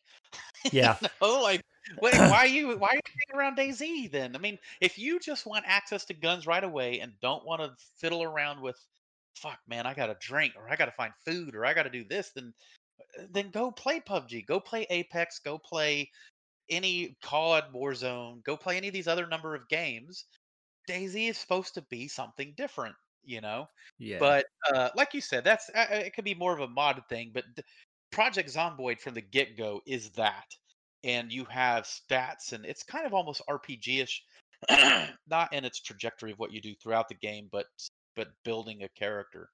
So I always thought the DayZ could have always used more help in the value of your human being rather than just the value of what your human being is carrying. I always think a lot of us were were excited when they were talking about soft skills, Doc, um, but we're not really sure where they're at with the soft skills side of things at the moment. Yeah, I don't. I don't know. Yeah, I agree. I don't know either. Well, I mean, the mouse kind of brought a little bit of that in with the uh, with the cold, um, Resistance. what do they call it, the cold resistant soft skill Yeah. thing. So I think we're on the right track Yes. with it. I think it's there's clearly a base for it there. There's clearly that that foundation level we were talking earlier about. You know, obviously the difference between building houses. You know, you don't put a roof on, you start at the bottom. You know, I think I think we're already there to a degree. We've already got that bottom piece in. It's now just a case of building on top of that and figuring out right. How, you know what windows are we putting in? What doors are we putting in? Is the roof going to be a thatched roof? You know, we've got to think about these different little things now that we've got that basic. What's what's the next thing that we look to doing? Yeah, and and I think over time, you know, like, and, and I've, I've I've said it a couple times through here, but you know, and even um, I've talked to some of the moderators from Doug before, and you know, they waver, and I think after a while, everyone hits their threshold, especially if you're leading a community. And I always used to tell people, um, the other guys that wanted to try to join the community, or people that say love DayZ that would want to join us with Doug or anything like that, and I'd say, if you want to come join the Doug team and you just want to play DayZ, this isn't for you. Like, because most of us that run the community, we don't get to play the game that much. You're you're running a community. You're not playing a game. Like you you can't do them both effectively simultaneously. You have to focus and curate one or the other. I mean, now we would play DayZ if we were running events and doing things like that, but God, most of my time was spent typing up stuff, responding to community, trying to figure out where we want to go with this and, and do this and that. and it's it's less about actually playing the game. And I'm sure you guys your Br- communities would Brim helps that. with a server. Um, I've got a server in the background, and then we've got the podcast, and we stream. And um, I just don't get as much time to play DayZ now um, as I used to before I got involved in this. But you get involved in the stuff behind the scenes because you love DayZ.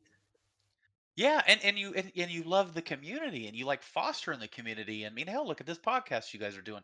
You know, and, and, and this part of it becomes something you're passionate about about the subject you're passionate about, you know, and, and it it takes on its own level of fun and enjoyment. I mean, you're still involved with DayZ. You might not get to play it as much, but you still do because you know you got to keep up with it, and and obviously it's the thing that brought you to it in the first place. But you know, after a while with us, I mean, um, it just it was always i mean we would take hours and hours of typing and talking about like how we were going to run events uh did you guys ever hear of the faction Chernarerstraße on DayZ underground? No. so us moderators we wanted to spice it up. We thought it needed a shake up DayZ underground and all of its the, the faction stuff. So we all created this faction of our own and we created uh, alternate subreddit accounts with different names. It was like so everyone had the handle cs for Chernarerstraße, which is like russian for black something and then it was like so was cs underscore and i was like leonin or leonid and everyone had these different russian names. And when we would talk in the subreddit DayZ underground we would always talk in this like broken ass russian type english and uh but we would act like we were the big oppressors of the server and that we owned and bullied everyone. So then it became this thing that all the other factions like kind of tried to organize against Chernarerstraße and we said we own this town. So we did all this leading up to an event we ran at Zelenogorsk and so I had two different accounts, and I I had purchased another uh, copy of DayZ just for this event. And so um, we were setting up this event. We told everyone they needed to be on and in Chernoris or Chernogorsk, like at this time. So we all the mods and ah, there was probably like eight of us that were in the quote in the faction and were set up at Zelenogorsk. And my alt account was stripped down to nothing but underwear and a note. And we found this like huge Russian orchestra sound. Oh, I had a a, a walkie-talkie on me too. And Mhm. so I had my, you know, caps lock on or whatever to try to make sure that I was blasting music. And I was gonna, I I was told to go run through Chern- Chernogorsk uh, or Cherno uh, with the music blaring with the note on me. And this note was gonna try to tie everyone together to get them to come fight our faction up in Zelenogorsk, and it was going to be this big battle thing that would make everybody uh, try to, you know, band together to fight the the Chernar Chernar Chernarerstraße guys. But so I had where my alt account started, and I get the music pumping, and all of us are in the background, TeamSpeak, laughing our asses off because we're like, "All right, here it goes." so I go tearing off down the hills like northwest of uh, like by the uh, by the hotels and stuff. And I start going through the forest towards it. Well, turns out there's one of the faction guys that were right there that were like, "Hey, what the fuck? What the fuck? What are you doing? What what the hell's going on?" And I'm just like, "I have to go to you know uh, Cherno or whatever." And anyway, I start running. I just leave them. They shoot me in the back, and so they didn't even let they didn't even follow to let the event continue to flourish.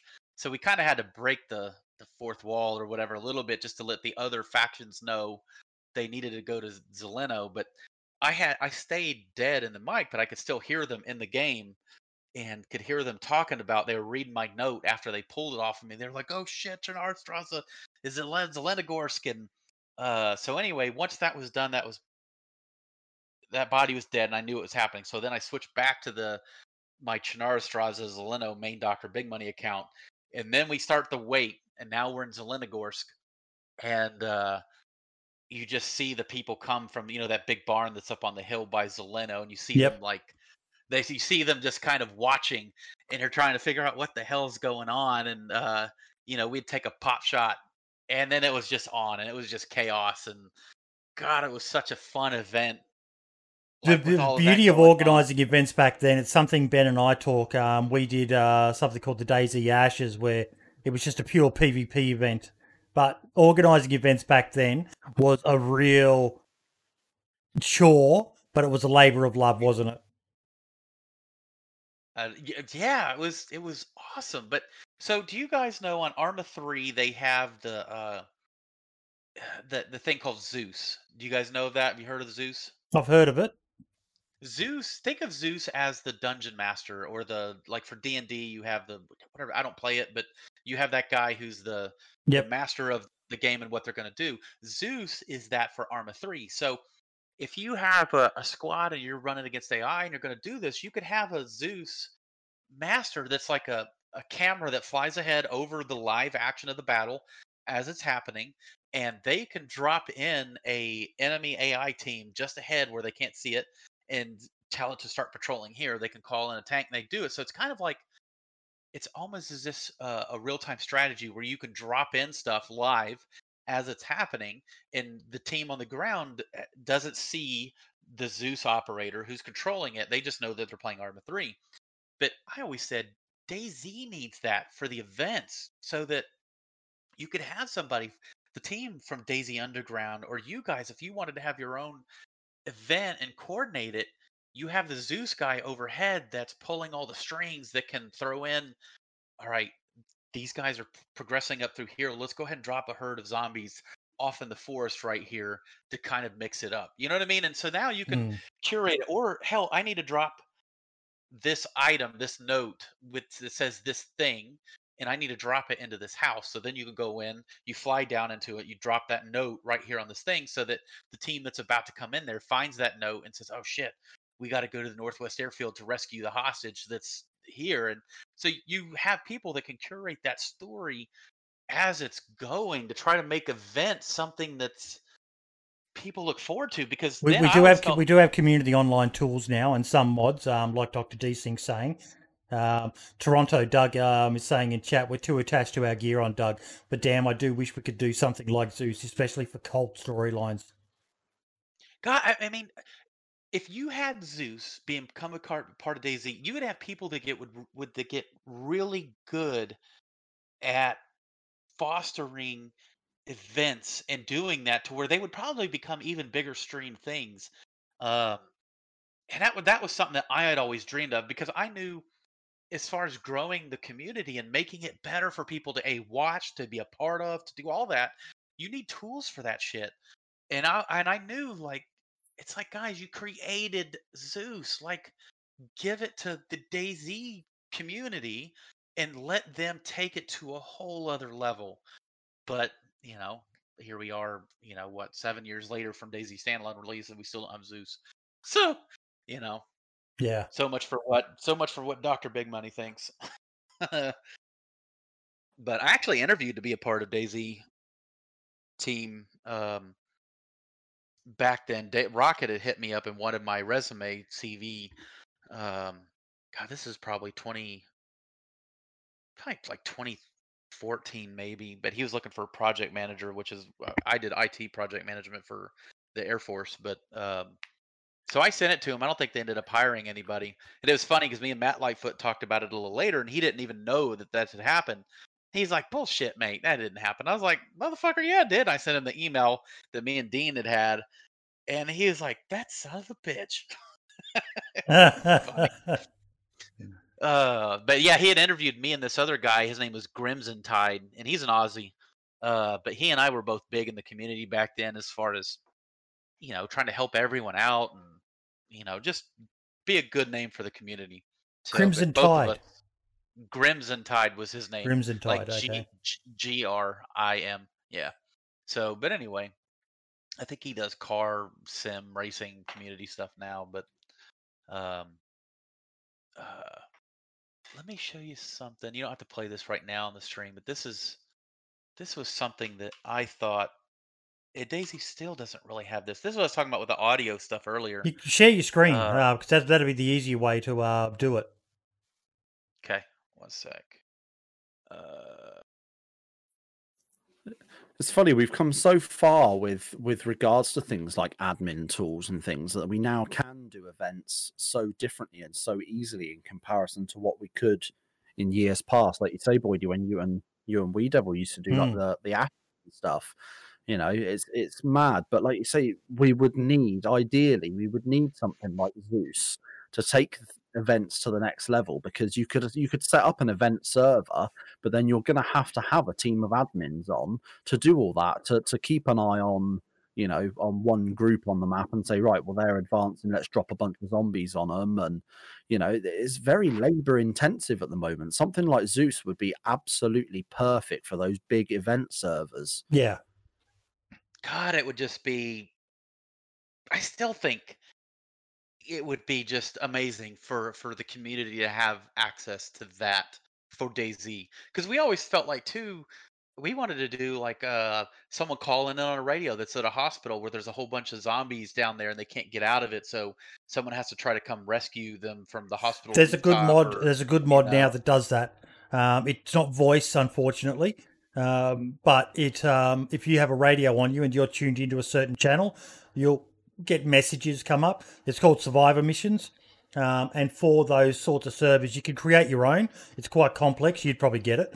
Um, all C plus, C plus plus, and C minus, and God knows what else, but.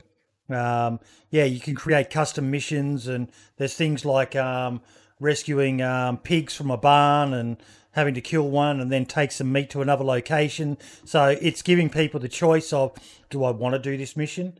Um, or do I just want to go and ambush them at the end of the mission and listen in on the radio? And yeah, it's, it's a good little uh, mod.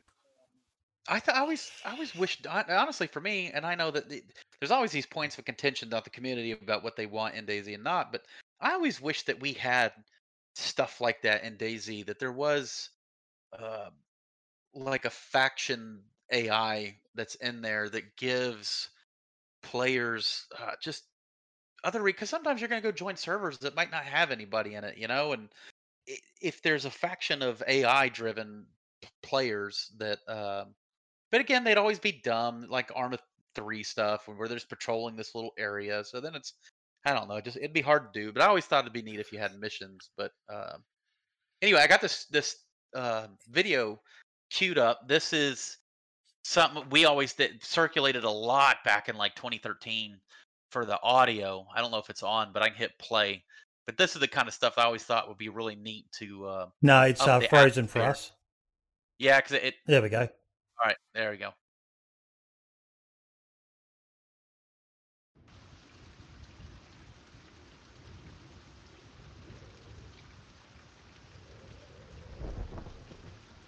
Yeah, they've got good thunder effects now. They've done some good work on rain in the game. Yeah, I think that that part's gone pretty well. So I can't remember all the things that are in this. Um, I just remember it being some of it being really good.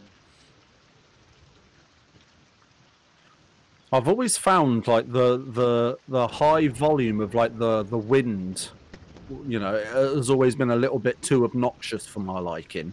Yeah, Especially on the mouse, you find you know you sit somewhere trying to have a fireplace and you can't. Sometimes you cannot speak to someone that you're with because all you all you've got is just a whistling sound, the wind blowing straight through you. yeah.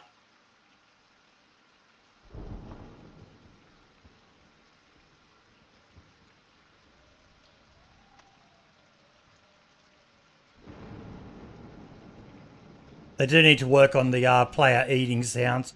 Know, the fact that when you eat a bunch of uh, tin peaches and it sounds like you're eating a handful of chips or something like that is, yeah. Mmm, crunchy. Oh, I don't know if you heard. Oh, look at that. Look at that. The Mosin with the long range scope and a bipod.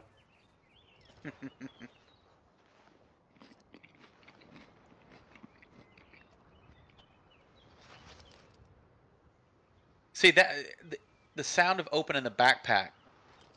Yeah. I, I always felt like that that should have been in there too. You know, I mean, because it, it's that audio cue that hey, someone's next to me. Oh shit, someone just opened a backpack. You know, like I don't even know if that's in or not now, but I always felt like it should be. I don't think audio from opening backpacks is, is in the game, but I know that if you if you take an item and put it in your hands, it makes a sound. Does it? Okay. Yeah, switching things from your from your hands to your inventory makes a makes. There's actually a really sound. good mod that I love, uh, Doc, where you can't access your backpack unless it's on the ground or in your hands. Um, I Ooh, just I love, love it. that. I think that's brilliant. I think that one's good too. Unless I always felt like if it's unless it's in your your tool belt or in your you know your flak vest or whatever. Now I think this is the big one I liked in this. Yeah, this is what I would want to see. You bump something, it makes a noise. Yeah. Yeah. Like watch the fence bumping. Oh my gosh.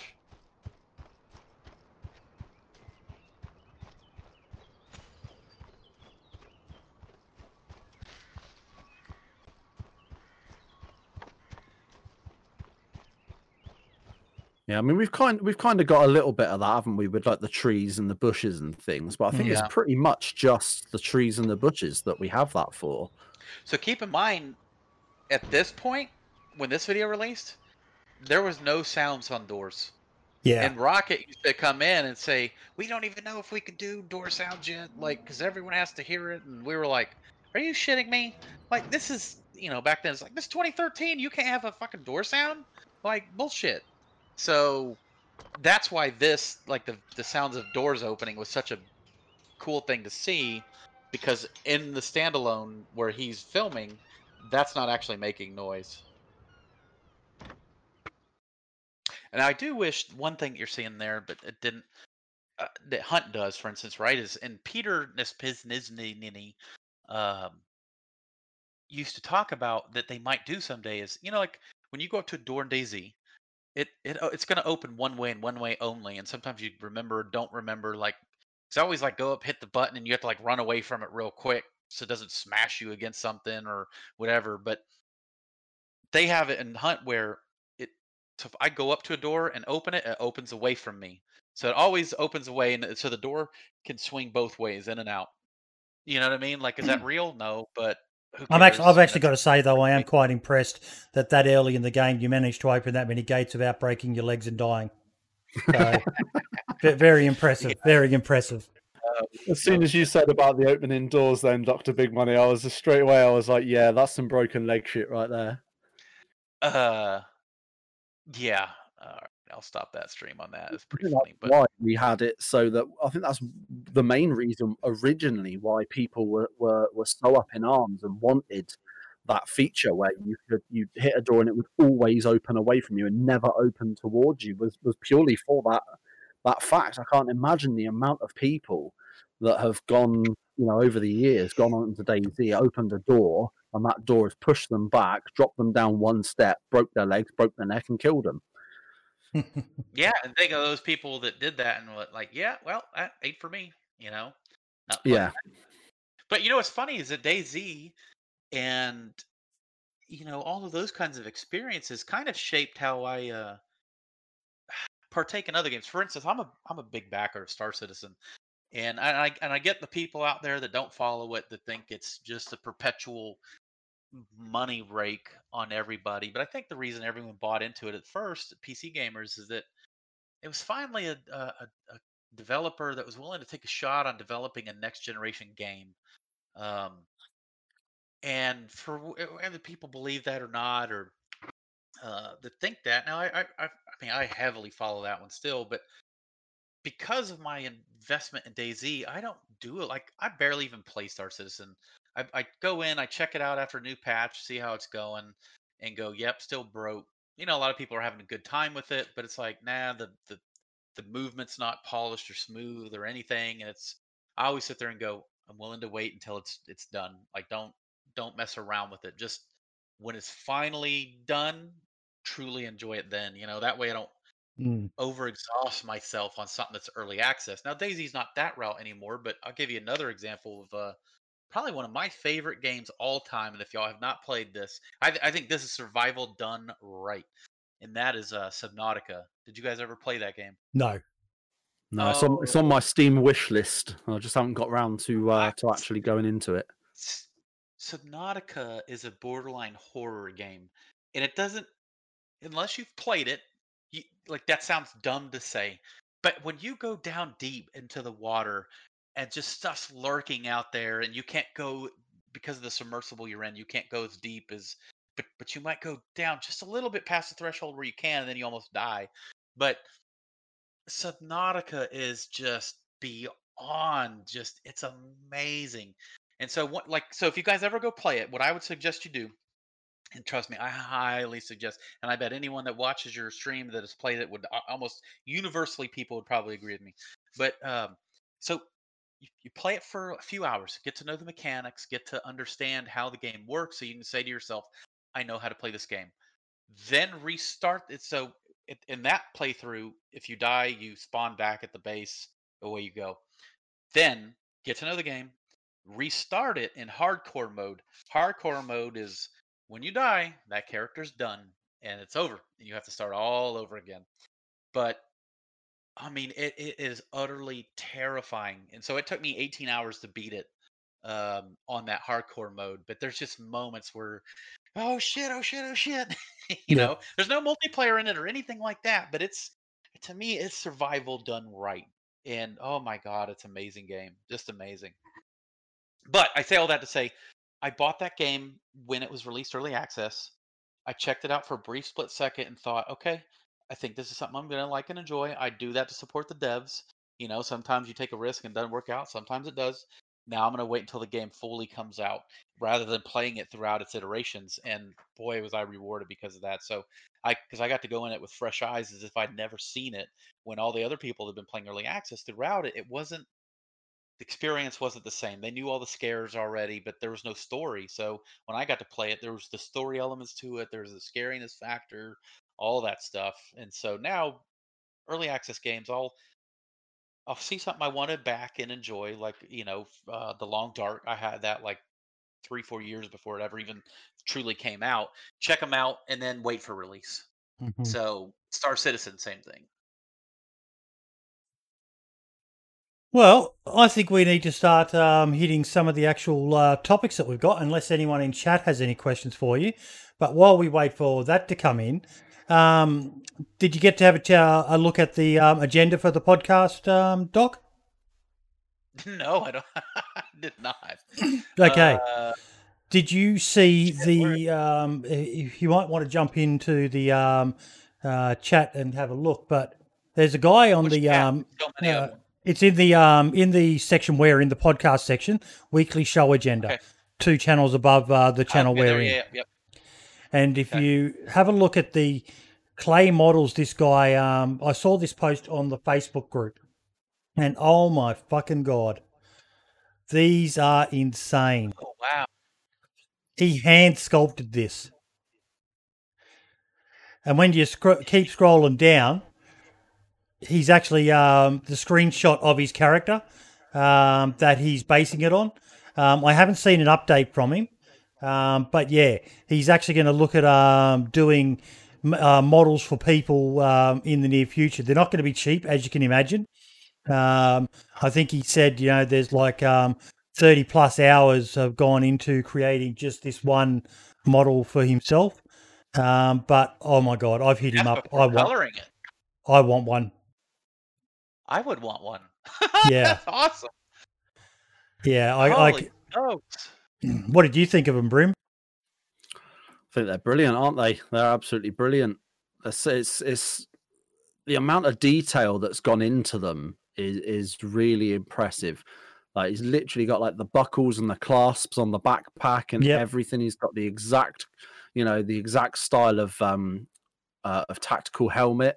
Um, you know, you can see it in that pit, you know, in some of those pictures at the back with the, you know, the way it's got like those um uh, those rail attachment bits that go around the back and the night Yeah. vision on the front and everything.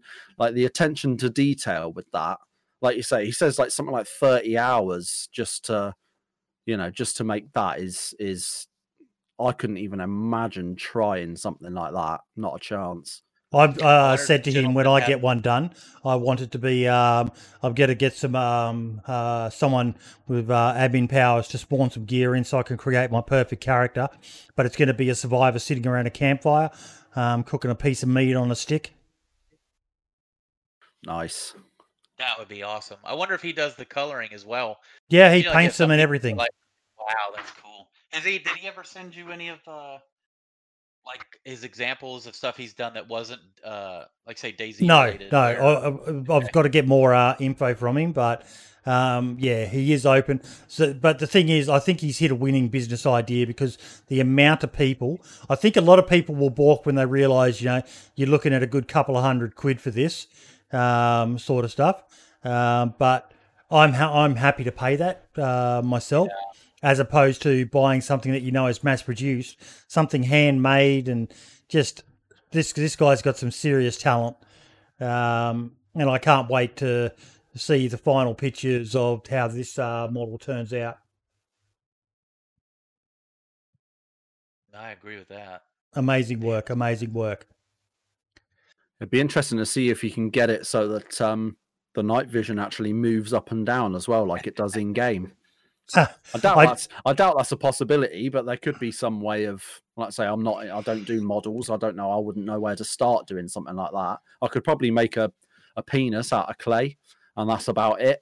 That's that's about the level of my my skill when it comes to sculpting. So mhm. you know, but there's got to be some way you can get like a little thing that that you know like a little uh, some sort of little attachment that allows it to just sort of you know tilt slightly to to move the night vision. My big fear is um, paying for it and then getting a ship because he's based in the UK, so it's not so bad for you. But I just worry about a parcel coming all the way from the UK to yeah. Australia and whether it'll get here in one piece or not. You know what I would like to see out of it is, uh, and this is something we always wanted. Do you guys remember the the OG clothes and DayZ mod, like the the plaid kind of flannel looking shirts uh, underneath it, and they look like civilian tactical operators almost. uh, but we always felt like they needed to bring the, all the all the clothing that the DayZ mod had, like the characters, they needed to bring in all of that clothing into DayZ standalone. So if people wanted to build, and I think there's a few pieces, but so if people wanted to build a character that looked just like the DayZ mod guy, you could do that. So to me, like looking at this guy doing this, it'd be really cool to see him craft one that brings back that OG DayZ mod look, like the character at least. Let's see if I can find one that looks like it. But anyway, go ahead, Boyd. I'm sorry. No, you're right. I, I, I, I totally agree. Um, and I think there's a lot there's a lot of um, potential for more work. Um, you know, just basically the sky's the limit. It's basically, as he showed, you know, down here, he's, he's making this based off of his knowledge of the game and a screenshot. So if you've got a screenshot of something old, um, Where do you want me to drop it uh, just um, in your channel. to you?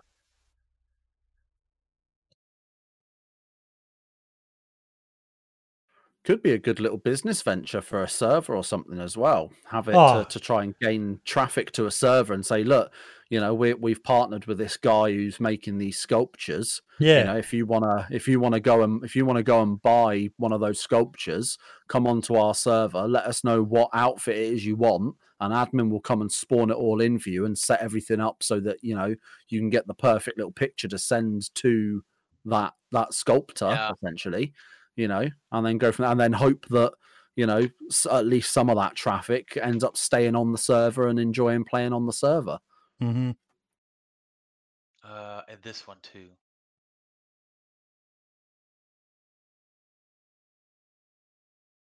Oh, real old school. Yeah, real old school. Though that those, you know what I mean? Like that. Yeah. That'd be kind of cool if you it- like. So anyway, I just saying that guy if he did something like that, that's that OG DayZ look right there. What's Doctor Desync just shared? Yeah, there we go. There's uh, those screenshots. He's got a uh, an updated modded version of it. DayZ 1.07 modded. That's pretty cool. Yeah. Yeah. All right. I'll be right back. Two seconds. I gotta grab some coffee. Yep. Well, while um, he gets himself a cuppa, um, the next uh, topic, and this is one that uh, kind of impressed me. It was a um, a PlayStation server. Um, I shared their Discord, um, but after perfecting this service, Loot Economy, we are proud to invite you to Better DayZ, the server to anyone needing a PvE RP home with a touch of PvP and KOS zones. Server features modded guns, helicrashes, yada yada yada, all the rest of it. The poster is what I loved. How See now, fucking- now I have questions though because I 100% agree with you. That poster is impressive. That is a very, very good poster. But when I originally saw that you had posted that for the agenda, I looked at it, and as you can see at the bottom of that poster, it says hosted by Chinaris in association with PlayStation. So immediately I'm like, oh, it's a PlayStation server. So I'm not even going to bother looking for it. I don't own a PlayStation. But then when you go back out of that picture and look at that that list of of server features, Yeah. it says modded guns, heli crashes, fully built cars and trucks, Yeah. trading posts, safe zones. That's modded. That's modded PC stuff. I think there'd be- I know think it- what's the deal. I think it's just um, uh, they're being a bit um, liberal with um, the way they're wording stuff. Modded guns, they probably modded the amount of guns. Um, Yeah. Heli crashes, well, heli crashes are normal. Um, uh, what was the other one? Trading posts. Um, they've got in brackets safe zone. So I think That's the thing. got That's the thing that caught me. That's the thing that caught me was the fact Yeah. that in the bracket it said safe zones because again, that's that's you know the trader mod that you know by Dr. Jones, and we seem I'm noticing now as well. We seem to have plenty of fucking medical professionals in the DayZ community between Dr. Jones, Dr. Desync, Dr. Big Money. So if you, ever hurt, if you ever hurt yourself, you know where to go. Straight to the DayZ. I, community I for some will. I will say I've been Doctor Big Money since twenty uh since 1996. So I- Wowza. I, I, it, I was a long time Doctor Big Money. Plenty of medical knowledge then. yeah. Uh, Hey, there's a um, actually, I've got to ask you But something. You will remember this. You will remember this. Our resident bad boy has just turned up um, in my chat. Do you remember 420 Gaming? the name sounds familiar for sure. They were the guys who got their hands on the cracked uh, files of DayZ back in the early days. Oh, I remember that. Yeah. One of the um, guys um, who was involved in that is now part of the DayZ podcast team. Um, he's actually an incredibly skilled modder. Um, creates some. He does the Vanilla Plus Plus Deathmatch service, which if you want to just run into DayZ and sharpen up your PvP skills, they are the best um, service to jump on. Um, we did a round of it um, for the Christmas Slay event or the uh, Christmas podcast special, but yeah, I just wanted to see what your memory of 420 gaming was. Not. I, I, to be honest, uh, not extensive. Uh, God, there was so much stuff that happened. I mean, and plus that was beers ago. So, Oh yeah, oh yeah. I've lost a lot of brain cells between here and there. You know, I'm Haven't we all? but no, I was quite 40-year-old man now. I, I was quite impressed with this um, PlayStation server and just the level of um, marketing and the, uh, the movie style poster. Um, kudos to them. Um, plus, we've been told we need to do more about um, promoting the console version of the game. Which, yes, we're very PC centric, but we, we do love our uh, console. Um, uh, what's the word you used to describe them, Brim? Con- console plebs. Yeah, that's yeah, it. we Console always, we play, always say the console peasants. console peasants. yeah, I think I think I think I think that's another plebs is a is a is a UK A sort of word. that, It's, yeah. yeah. it's basically peasants. It's uh, your idiots, your you know your your lessers, your village idiots type of thing. That's how uh, that's what plebs means. But yeah, it's when when we say console plebs, it's more a um it's a term of endearment. It's kind of like the the c word. You know, over here it's a term of endearment, but in other How long- countries how- it's sort of the worst thing. How long's it been since you really got into DayZ, Doc? When you say really into, d- define. Like, are, for are you up to speed with all the mods and all the rest of it of late? Uh, so for certainly not to the extent that you would be. Um, but we did have a little period for a while, probably a month ago, where we started playing it again. I can't remember what server I was actually playing on, but uh, it had the expansion mod. It had the Yep. DayZ, uh, the Trader mod. I mean, I, we loved it. And I tell you, one that we really loved too, though, was being able to add people to your group and ah, yep, be- yep, yep. to see where your partners were and stuff like that. And you call and yourself hardcore. I, I know, and I'm just gonna say that. Ha! But um, and we used to have that. That was one of the suggestions in that thing where if you did a handshake with somebody, you would basically build a team system so that you could kind of know where your partners were or whatever. But but I get it. It's not in the spirit of um, Yeah. of that. But sometimes you're like, once you've played it so many hours, you're like, all right, where the hell are you, dude? You know? like I'm I'm past the charm of the of the hardcore. I'd rather just it's kind of like when you're younger, man, and you want to drive a you go through you go through know? phases with DayZ. You go through phases. I'm in a very hardcore phase at the moment, um, Yep. but I kind of dabbled a little bit out of that um, with Namalsk. Um, just enjoyed a slightly less hardcore, but Namalsk brought its own version of hardcore with the the weather system. But um, the reason I asked it was um, uh, there's a guy who's quite big in the community at the moment called Erno, um, and he's been tracking this Russian modder um, who is doing an amazing fucking mod of basically building standalone bases. Um, Mhm. And the stuff that he's got, like I've got it up on my screen now. Would you like me to share um, so you can see Yeah. it? give me one second. Go back here. Screen.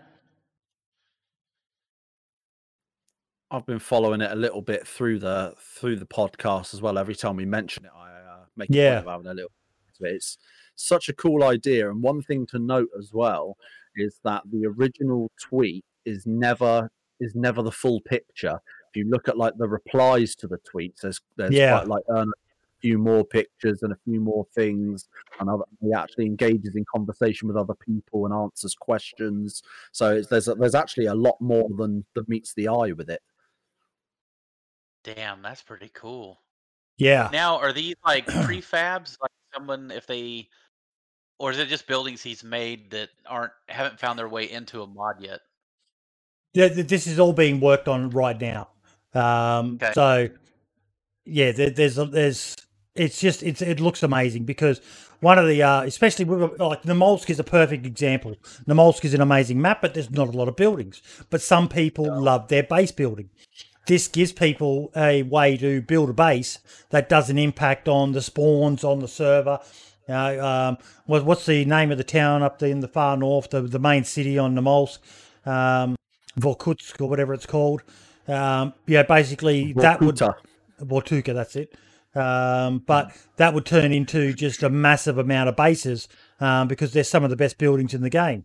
Whereas this allows people to, you know, just it's something different, something that, uh, like we like we said uh, earlier on in the podcast, um, DayZ, um, for all its faults, Bohemia Interactive, for all their faults, they allow people to create some amazing mods um, to enhance the game.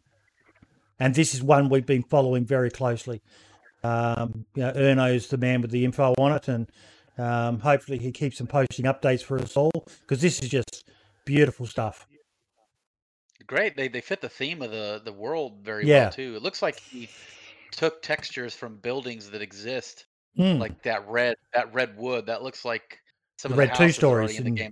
Yeah, yep. yeah, and the the wood, the vertical one, I think that's the flooring in some some of the, the Mhm. homes. Yeah, that's awesome. yeah, because some of the other base building mods don't really fit. You know, they look too modern, they look too professional. Um, Mhm. Whereas this looks a little bit more, yeah, Like it's using utilizing in-world quote assets games to build that, Exactly. so it fits. Yeah. Exactly.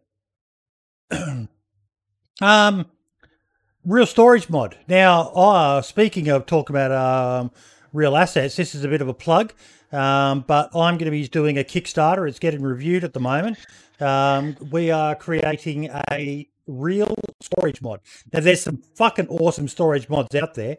Um, don't get me wrong, but the whole concept of this, um, if I just switch to my other Discord. I think I've got photos in here I can show you guys. Um, I've got uh, Winstride, who is probably one of the best modders um, out there. Where is it? Why can't I find it? Oh, I'm in the wrong one.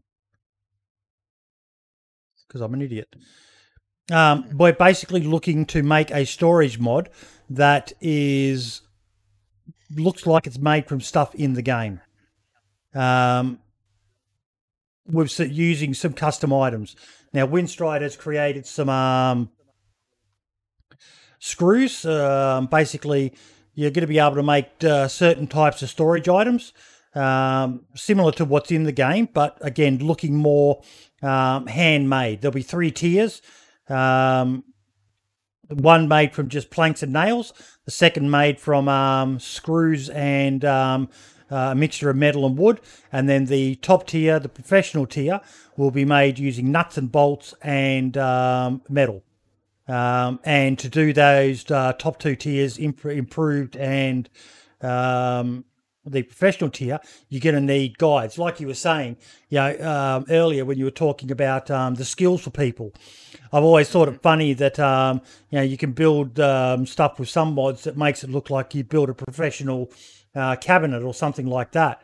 Um, with this mod, you're not going to be able to do that unless you've got uh, blueprints or the guide to how to make those professional tier items.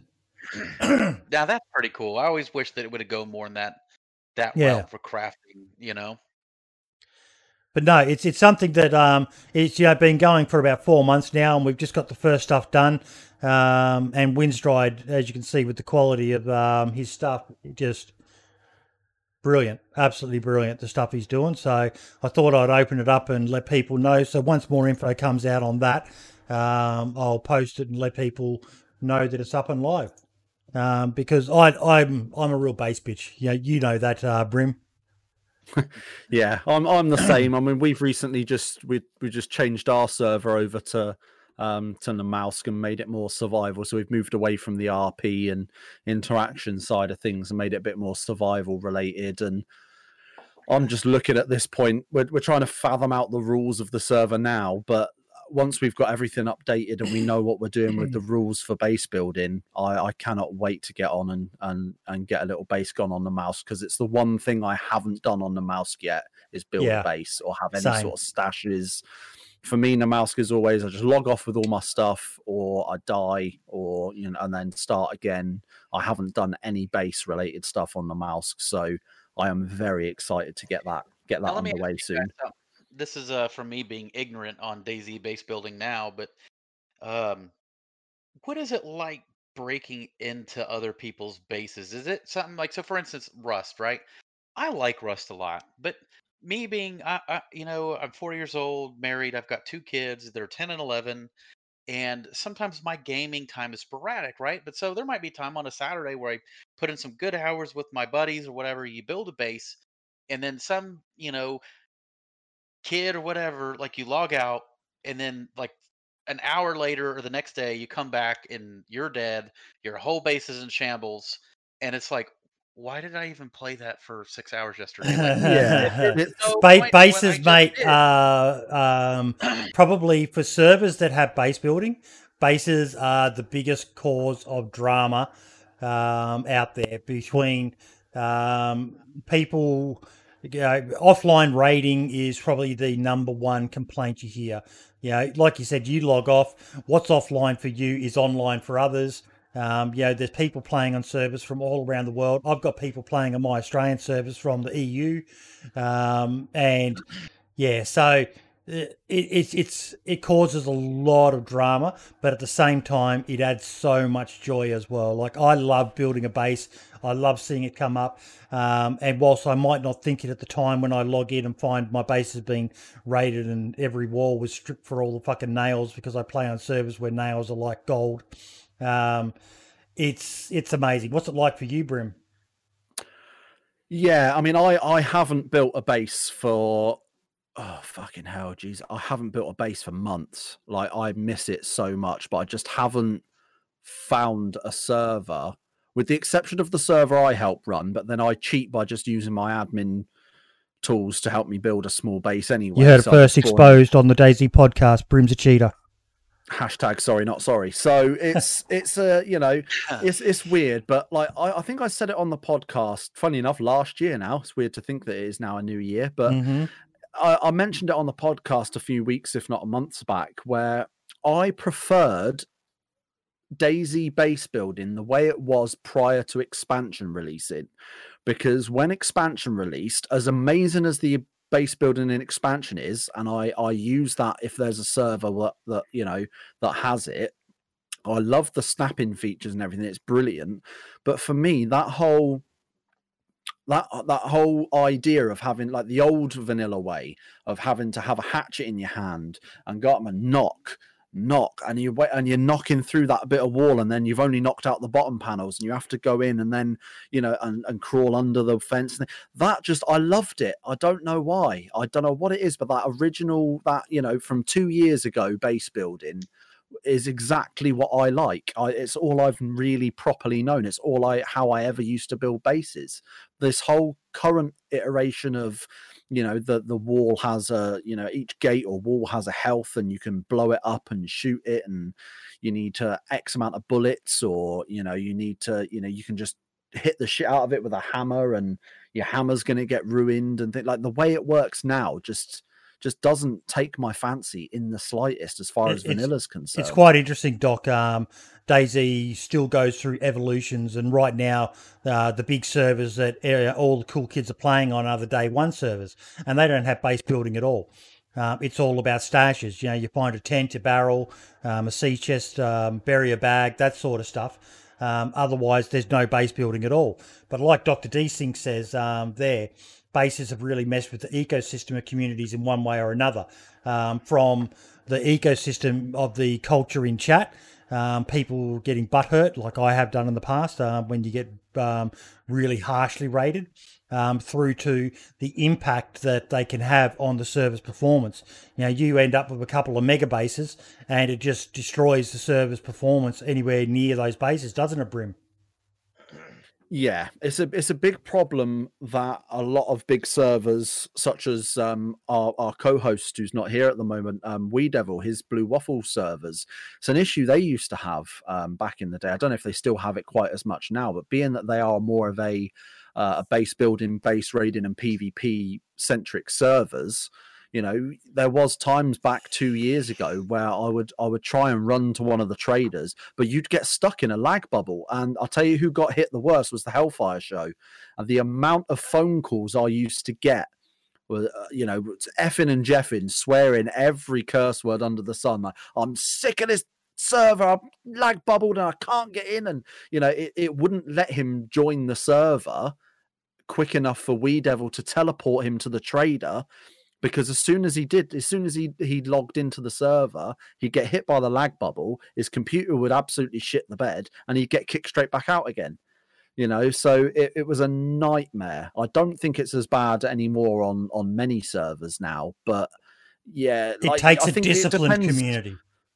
yeah, and I think I think it, it helps with the rules as well. That's I think that's the beauty of having modded community servers. Is you can now set your own rules and say, look, we we are going to restrict you to you know x amount of height on your watchtower x amount of walls.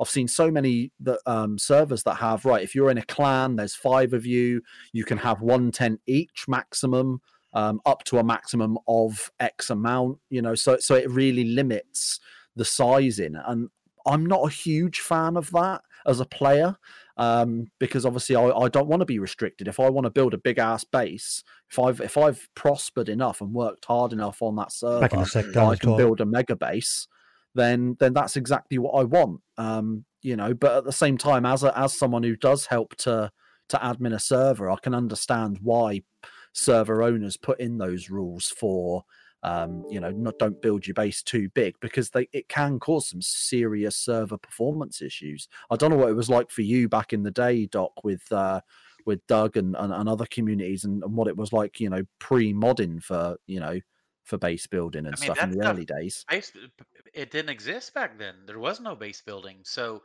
back then it was how many players can we even get onto a server i think we were god probably like 40 at the max you know what i mean? And, and not that in the early days we were having numbers such as 40 because you know it was it's DayZ underground for a reason you know? So there wasn't a lot of people uh really around and then even then the, the the people that we got i mean think about this i'm i'm like to do this podcast i had to get up at 7:45 in the morning you know what i mean? And you guys are you know mid afternoon and for boyd maybe later in the evening almost but Yeah, I think I think it's like midnight for Boydie when we start, so it's probably like the early hours of the morning now. oh boy yeah so but trying to get everyone even then on a time frame that we can all play so you know yeah, for Aussies, it always kind of sucked because we would always have to pick a time frame that for events that were probably midday for Americans and evenings for Europeans.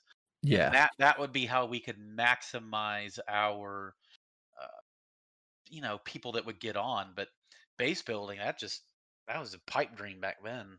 Yeah, yeah, it's, it's mad to think how far DayZ has actually come when it comes to things like that, and yet they're still so behind when it comes to base building. I like that they that they they made the changes. They took inspiration. Well, in my opinion, they might not have. This might not be true, but in my opinion, they took inspiration from expansion with the expansion base building and the way that works, and implemented that into into the vanilla base game. And I like that they did that. But but I think I agree with the majority of the community that base building still has so much more to go and so it still needs that that extra bit that i hope that along with the cars that we do get a bit more concentration this year with the with the new sort of R word roadmap that we're uh, that we're theoretically going to experience this year. Yeah. Um, I don't know. Base building, it's, it's still. I I probably be the guy that I prefer the stashes. You know what I mean? As far as, especially too, from the standpoint of, um, you can go put a stash out in the middle of nowhere in a freaking forest, and only as long as you remember what tree you placed it by, you might be able Yeah. to find it. But I always felt like your gear is probably more secure doing the stash life. You know, Yeah. you bury a barrel and do that because you know otherwise. But anyway, And to be fair, nowadays as well, with the with the way the modded DayZ is is working, obviously you've got all these modded maps. You can actually you can, you know you can put down markers that only show up for you. So you can you can stash something by a tree and then stick a map marker on, and you'll always be able to find your way back to said stash. You know, should you uh, should you need to. So, and I, I know that um I think it was yeah, and I, and I think um I think it was Anarchy. I think did a um did a couple of videos earlier last year where um it was base locate. It was interesting, like base locations that had never been found, and it was all like he had built like like it was like a one gate, one wall kind of base, but it was like under a bridge. Like under one of those little rickety wooden bridges in the middle of nowhere, and he had them on like servers that that were like like Blue Waffle that were like you know a hundred players on it at all times and never had them found. So there is a there is a possibility for it out there. Okay, we have had um, an update. Dr. Desync, being the fucking legend that he is, has gone Oh, through that. your entire thing um, of suggestions for every suggestion ever for DayZ. Green means it's in, and yellow means it's partially in. Has a reason next to the idea. You're a fucking legend, Dr. Desync. So, and we'll yeah, get it. We'll, we'll do this. Animations. Uh, I feel like this might Can warrant its you um, section. can you share it in your in, Oh, uh, sorry. Discord as well, Boydie? One second. Uh, bada boom, bada bing. Um, screen.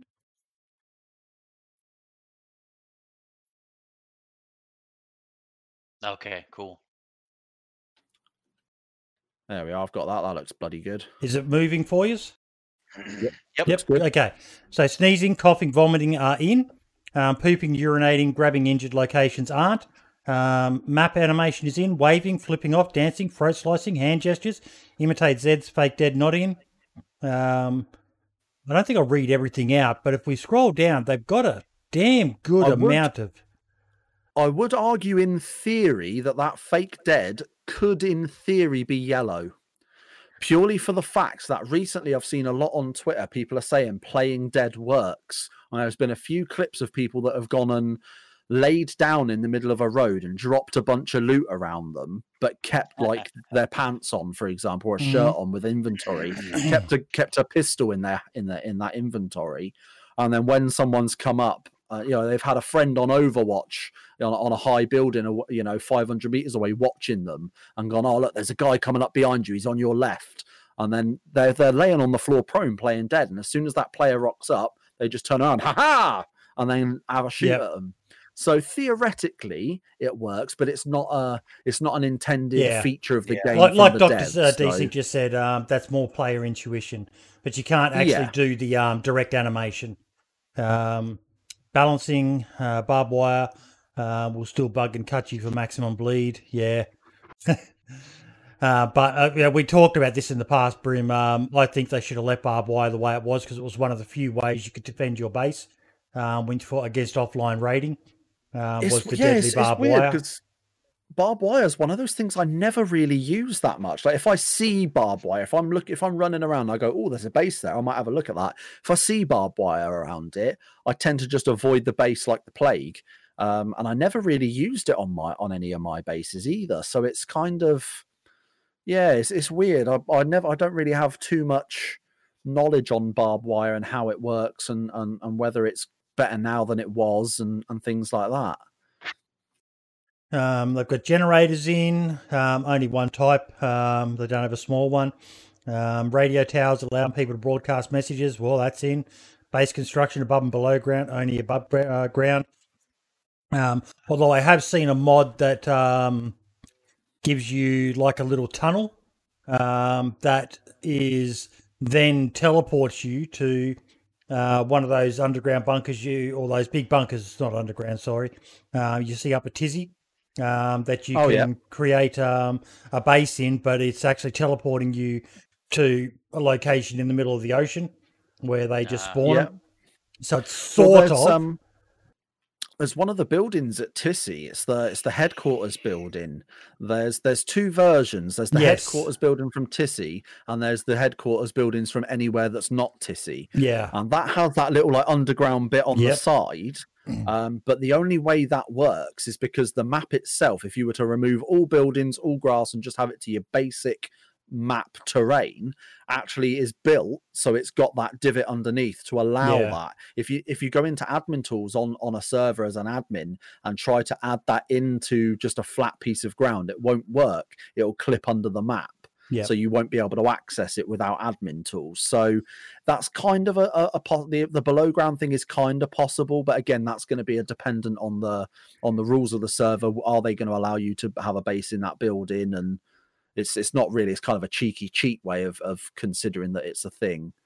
I think I might have to do what Dr. Desync's saying and just have a fly around in free cam mode um, um, to look at some of the on locations. the mouse. It's oh, it's Yeah. ridiculous. I did it like say our server. We got it back online with Namalsk yesterday. As soon as I got that message, that DM from our server owner said, "Oh, we're back up online. Go and have a look." Oh, I went straight on. We've got VPP admin tools back.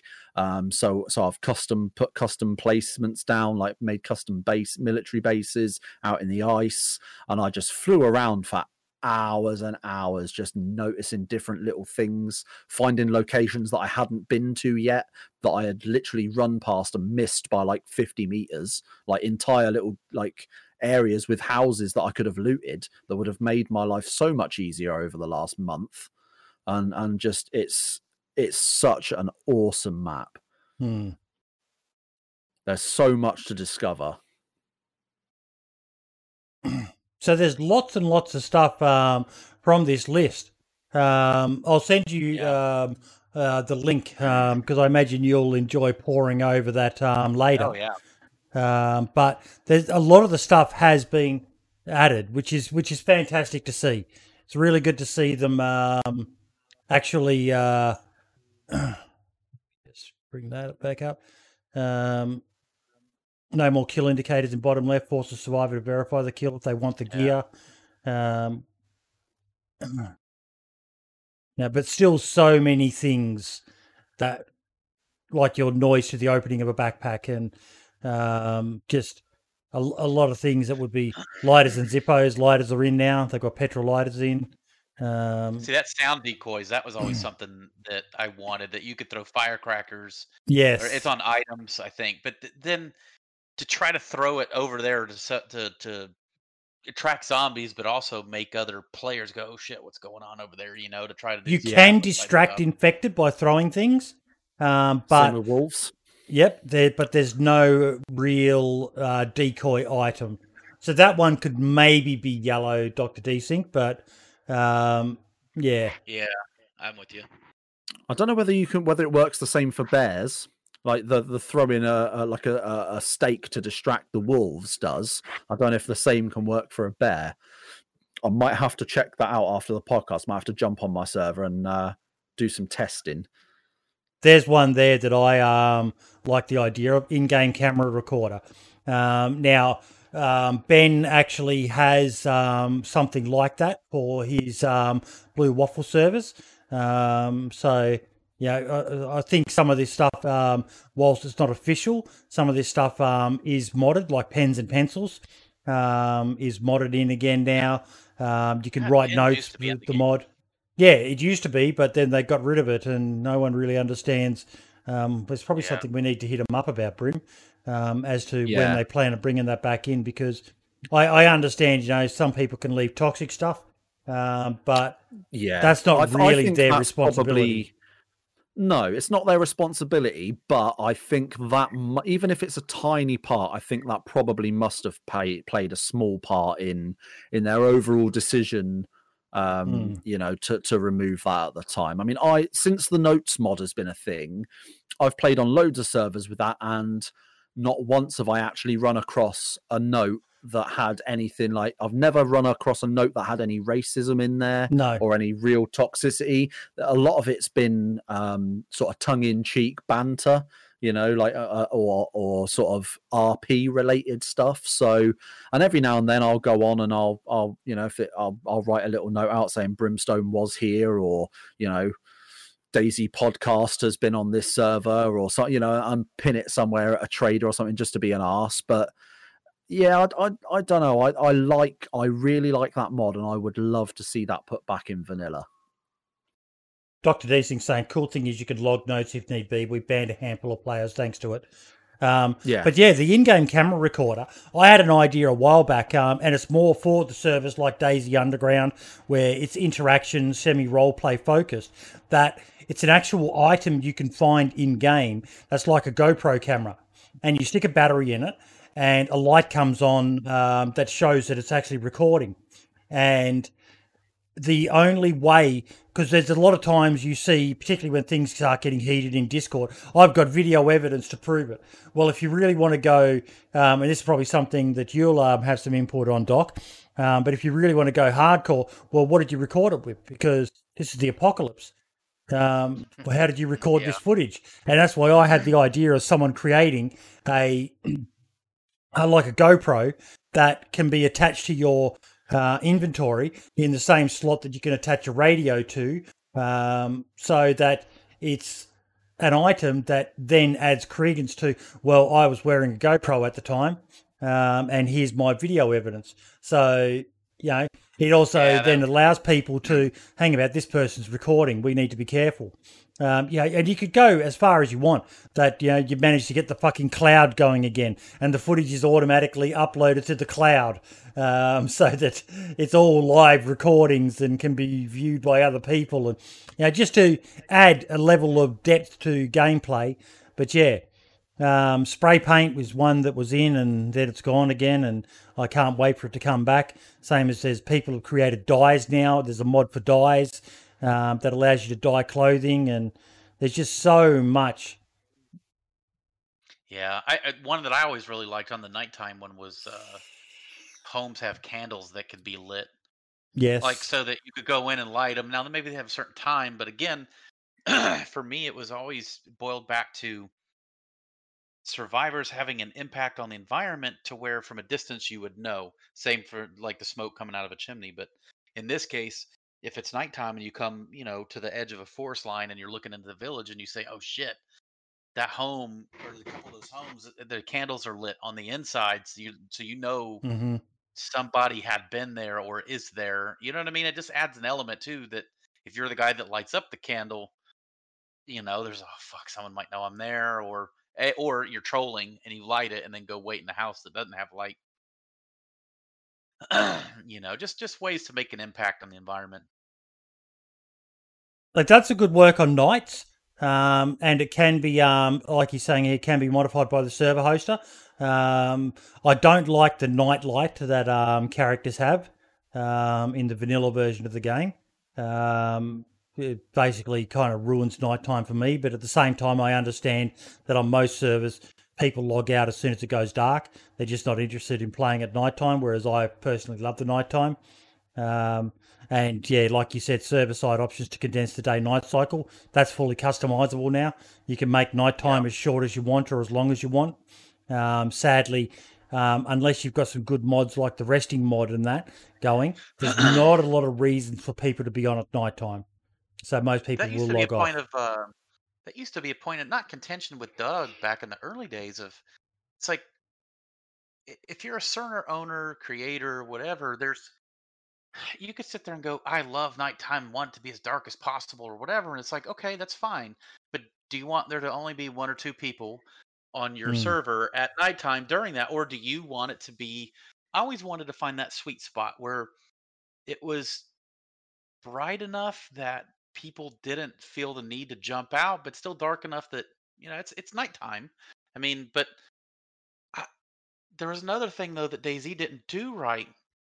Uh, that some other games does right with the lighting in that. I don't know if you remember. So there's a building in DayZ that's the piano building, and I Yep. posted this on DayZ a long time ago. That on that first floor there is no windows at all, and if you shut every door there, you can still see perfect downstairs. You know what I mean? So thus no real reason for the flashlight or whatever, because otherwise you might have some buildings you need that shit during the daytime. You know what I mean? But because the lighting doesn't the, the interiors of buildings, even though it is uh, real time lighting as the sun itself moves, but inside it just I can't remember what they said it used to be why they can't do that, but um it just doesn't make lighting as effective or whatever. But uh, so even if it's nighttime and you go into a building, it should be pitch black, but it's not. You still see fine. You know, I always hated that part. I always wished, you know, we ha- say it's full moon lighting outside, Mm. but if you go to the building, unless you use your light, it's pitch fucking black. You're not looting unless you lo- use a light source. Well, um, yeah, like Dr. T Singh saying in chat there, um, uh, Namalsk has been a good example of what can be done there.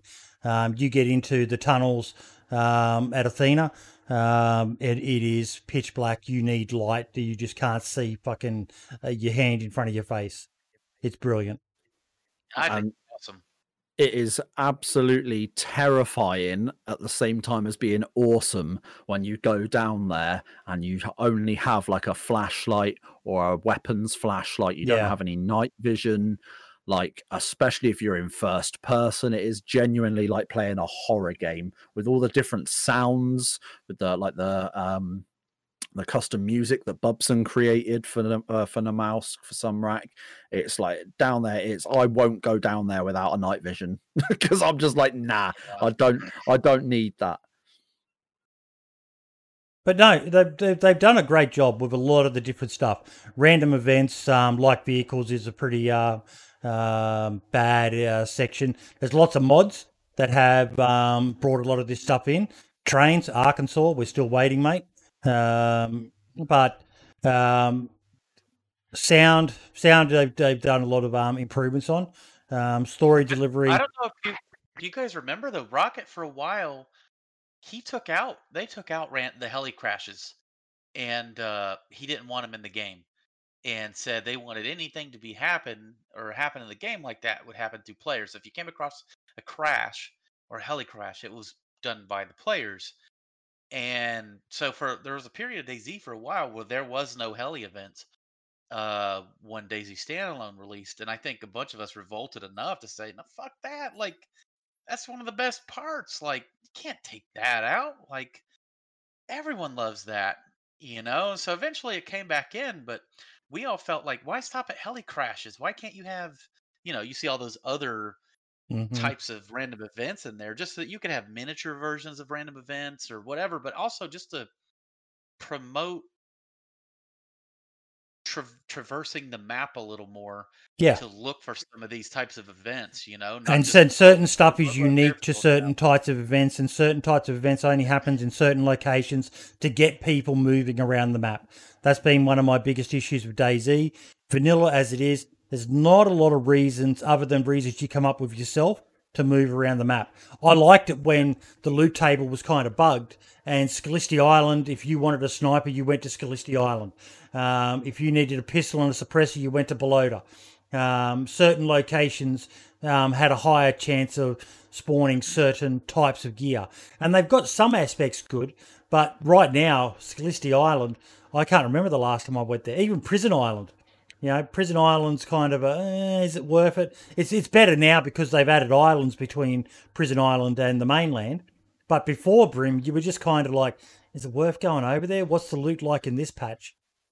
Yeah, it's I, I'm the same. I mean, like I say, I haven't been to Prison or Skalisty Islands in in a very long. I mean, I haven't played anything other than a mouse for like a month, so Yeah. it's you know, it's it's one of those where nowadays, I think going to Skalisty, unless you're on a modded server where they've custom mapped things, it's not worth going to these places because. Yeah. As vanilla, uh, in in the sense of vanilla, that you you're better off just going to like Cami and checking the police station. You, you'll get about the same amount of loot theoretically. You know, prison you'll obviously find things like you know unique items like prisoner pants and a prisoner hat and you know outfit changes, but I can't imagine and nowadays with the one after the 110 update with the uh, you know with the clothing insulation. I can't imagine a prisoner outfit's going to be particularly high. I'm sure it's all either low or bad insulation. Oh, I can't so remember the last time I wore anyway. a prisoner outfit of any sort. I don't think I ever have. No. I don't think I ever have at all. I think the only time it's ever used is when people are doing role play events on the island. You Yeah, know, prisoners having to much, escape from the yeah. guards, sort of thing. But yeah, it's it's kind of one of those. Oh yeah, prisoner gear. But does anyone actually use it?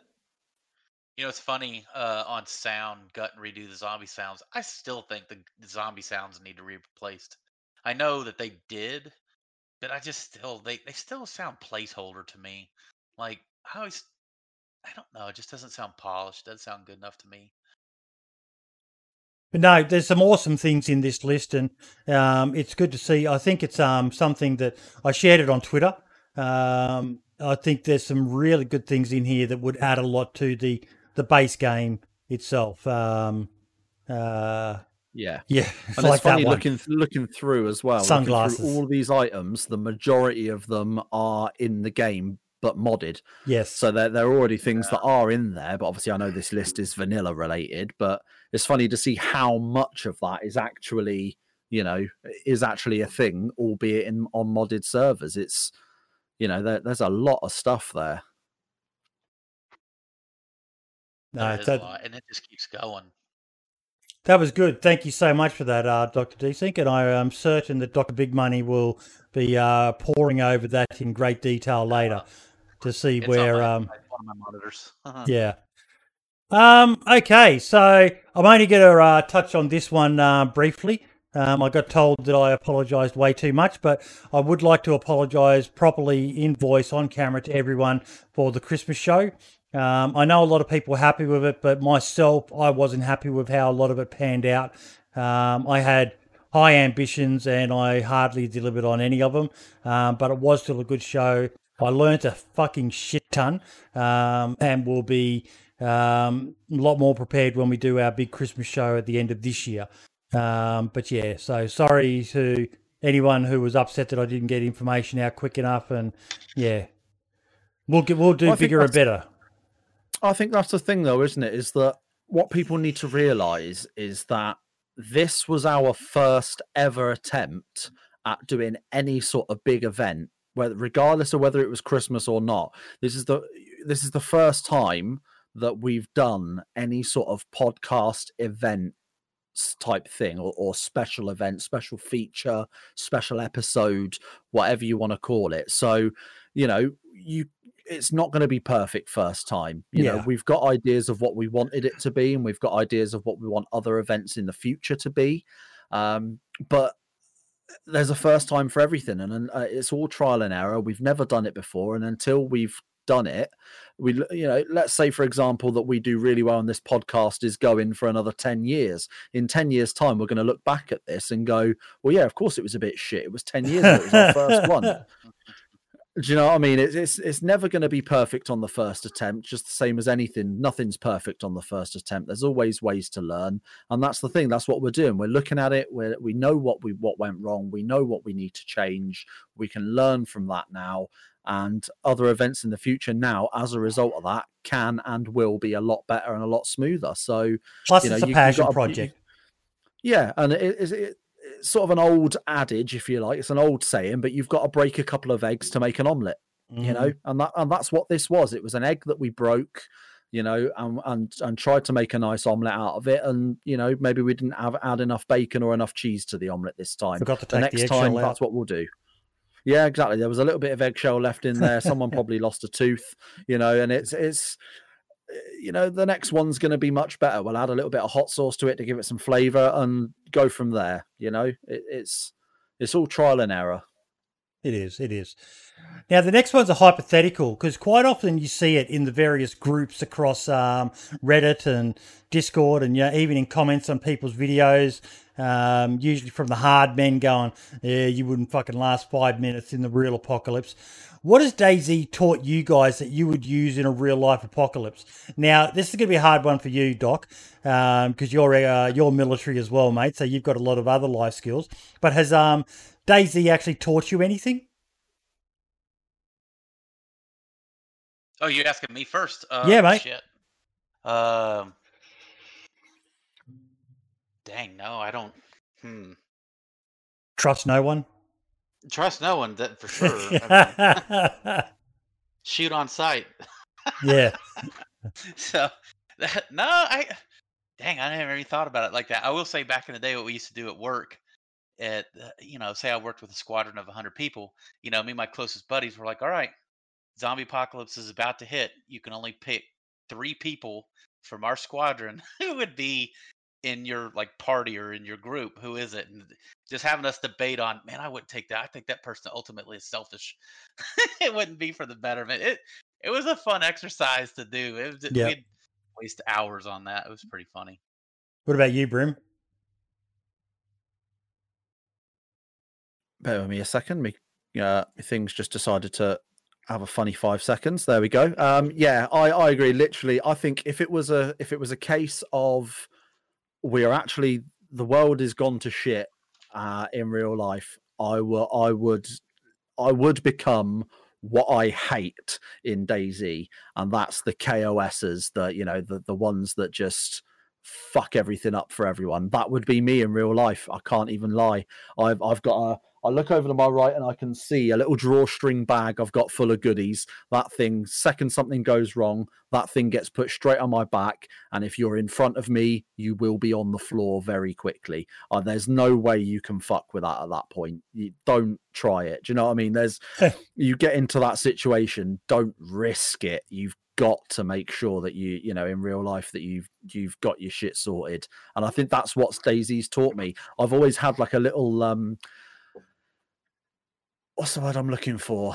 Like a little laugh, like a little thing, a little anecdote, uh, like a, an idea that um, that DayZ. I'm trying to think what the right word is, um, but it's an idea that DayZ was created by the government to find um, to see whether or not uh, like what the what the public what the population would do if they were thrown into that. So that's like a conspiracy theory, just a bit of fun, bit of a laugh, you know. But the idea that the government of the world, not just any given country, but the world, created DayZ to see what the population would do in that situation, and that they're all watching our games and seeing what we do. Obviously, it's not true; it's a load of bollocks. But it's funny to it's funny to think about, you know.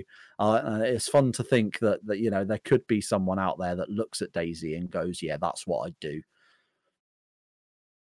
For me, I think one of the few things from DayZ that really does apply um, uh, to the real world is have a knife. A knife is fucking key for survival. Um, having done a survival course in the military, um, if you've got a good knife, it just opens up so much um, for you to be able to do um, to survive. Not only just survive, but defend yourself. Um, you know, the, the- a lot of people can't hit the side of a barn door with a gun, um, but a knife, someone gets close enough to you, a knife can be deadly in anyone's hands. You don't need a safety switch on a knife and um, all the rest of it. So a knife is probably one of the key things, and it's a lot fucking harder than people think it is to make an improvised knife from stones.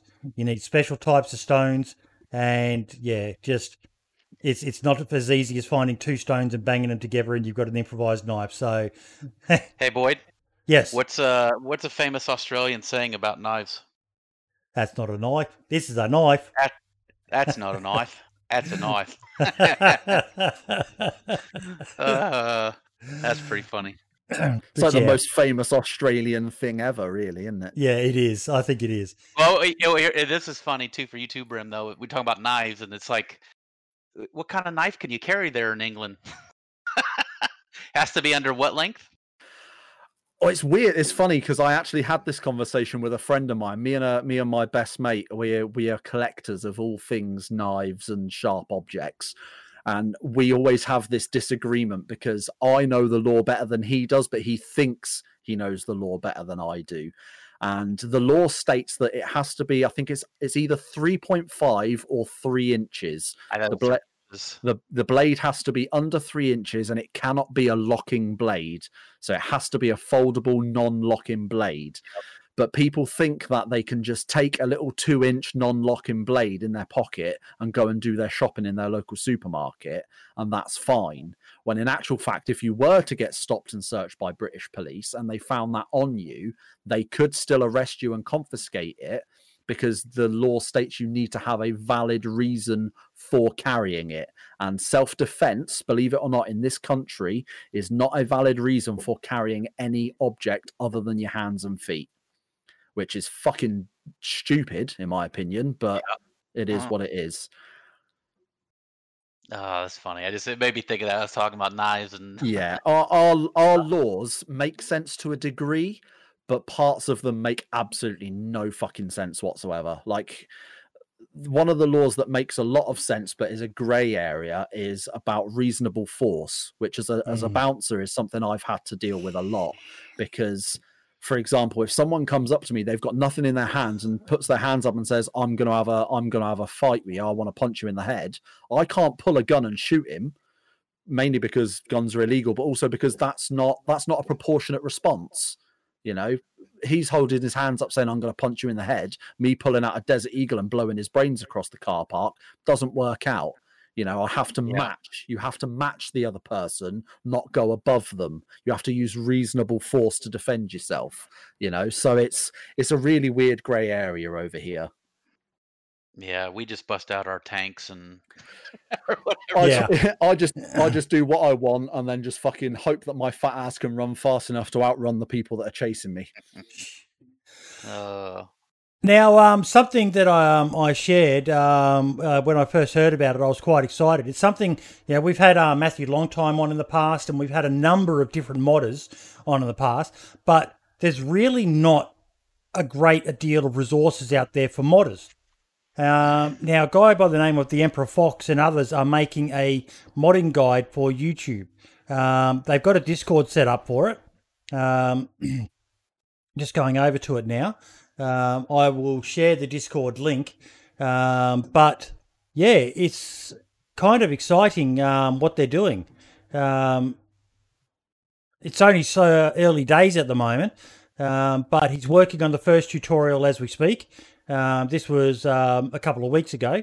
So hopefully some more comes out of this because there's a lot of people out there who want to get into modding and um, uh, it's you know just it is it can be quite simple you know just doing reskins of existing items um, right through to the stuff that um, yeah we've seen with the Namalsk survival mod um, inclement dabs DayZ editor um, uh, the ones trader mod um, just some amazing stuff out there but if you don't know where to begin and who to contact you know, as as we know, Brim, you know, Dab and um, Jacob Mango and Dewan and that are usually happy to help people. But if you don't know Yeah. who to contact, where do you start?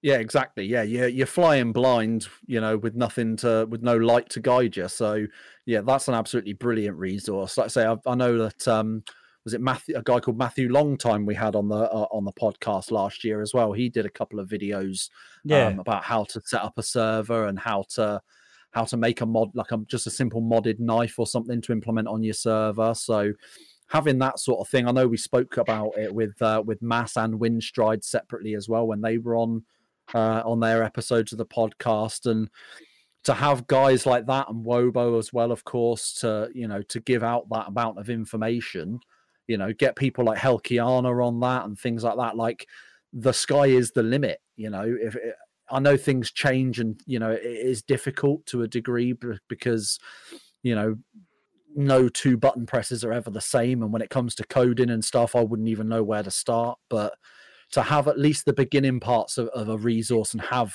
like you say just having the people that Mhm. that you know know how to do that and you can contact them comment on a youtube video or hit them up in a discord and say look i want to try this can you advise me on how to do the next step that's a massive thing for the future of modding in general not just for DayZ Yeah. Do you do much in the way of modding um, with DayZ at all, Doc? Uh, no, I don't. I never.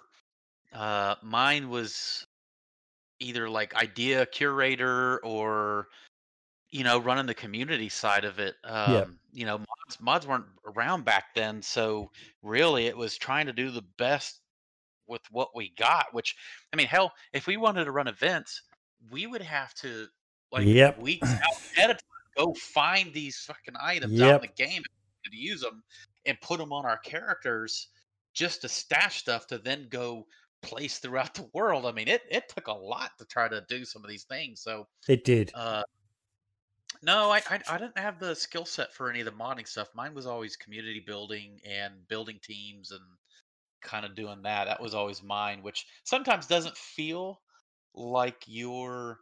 Uh, I don't know. You feel bad when you're that. Like as far as all these other guys you get on the team are over here making the art, they're doing this, and I'm just like, all right, I'm glad you guys are doing the thing. I don't I that. no, I, I, mate, I it's, 100% it's, it's, it's, understand that yeah, I, I, Brim and I are pretty much in that sort of category. We both have great ideas, but we don't have the uh, intelligence to carry them out. But we've managed to find ourselves an amazing uh, bunch of people around us um, who can do the more technical stuff.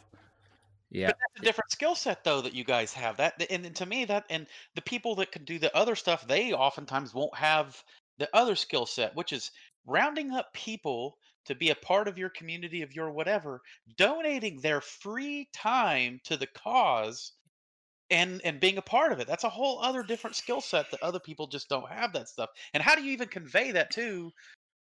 With through typing and forums and and doing these other things because back then uh, podcasting wasn't as big of a thing you know what i mean so how are you winning the hearts and minds to even make people want to join your DayZ underground or podcast or this or that so it Mm. takes an entirely other skill set that you know many don't have that as either so you know it's not the short Yeah. you guys and it's what i did you know it's a, it's a similar thing as well for me we're looking at like twitch mods like as a streamer like i look at it and i and i see other people's twitch chats. Like uncle ray ray is a perfect example. He has what could easily be one of the absolute best mod uh like twitch mod team going. They're absolutely phenomenal. You know they they all they all do different bits and bobs help out they're really active in the chat help out with any and everything they're brilliant. But like to me like i've got some i've got some great little mods in on, on my small ass channel that i love dearly but like that it, it still blows my mind to this day that there are strangers that may live in a completely other country from you that are willing to sit there through your Mhm. six seven eight whatever hour twitch stream and basically just keep an eye on things and make sure things run smooth and help you and not expect or ask for a single monetary thing in re- or anything at all in return apart from a simple thank you. Like that still blows my mind that there are selfless people like that in the world that that do that. And i'm i'm part of that community. And and it still blows my mind that that that exists right in front of me. It's it's mad. I still can't wrap my head around it fully. Yeah, it's great. And you know, it was funny with the with squad when we were doing that, and and so we would shoutcast these matches from aerial views as they were going on, but we would after because we started turning into something big, and the dev- developers highlighted us, and they they brought us into their Slack channel. Uh, so I even created a game design document on how they could improve the aerial cam stuff. But um, we would have these people that would come up to us that wanted to be a part of it. And oh, I'll use my stream, my channel, whatever. But you could see some of these guys. It was always ul- ulterior motives. They wanted Yes. to use us to propel them to their own shit. And those people, I would be like, no, get the fuck out of here, man. Like, if if you were not about propelling just the entity or the enterprise itself, and you're just looking to make a name for you, and they're they're people I could name that I just won't. But it's like, no, you're not coming on to just try to make a bigger name for yourself. Like, no, it's like you don't ever see me or anything. It's it's it's all about how do we make the community better or bigger or this or that, you know? And I'm sure you guys see that, the people that want to get out just to make themselves bigger. It's, better, it's one of the know? things I love about the podcast team, mate. Um, I'm probably the biggest ego here because I'm the biggest um, drama maker. Um, but I've, I've, I've cleaned my act up there uh, a lot, thanks uh, much to uh, Brim's um, delight. Um, he has I'm saying update, nothing. Hasn't up to update his uh, incident board in ages. Um, but yeah, we're all pretty much a bunch of um, lesser known people in the DayZ community who are just passionate about it, and it's one of the things I love. And even yeah, in the chat we get yeah, it, it, I love seeing the the same names popping up all the time, and just people who just love DayZ and just love talking about DayZ um, and hearing about DayZ. You know, the fact that we're forty one episodes in now, um, still talking about the same game, um, amazes me. Yeah, Yeah. that is, that is pretty damn cool. It definitely. And we definitely need to look at the idea of it going along the lines of what we mentioned earlier about special events and the Christmas podcasts and stuff. Yeah. Like you say, we're 41 weeks in now. There's 52 weeks in a year.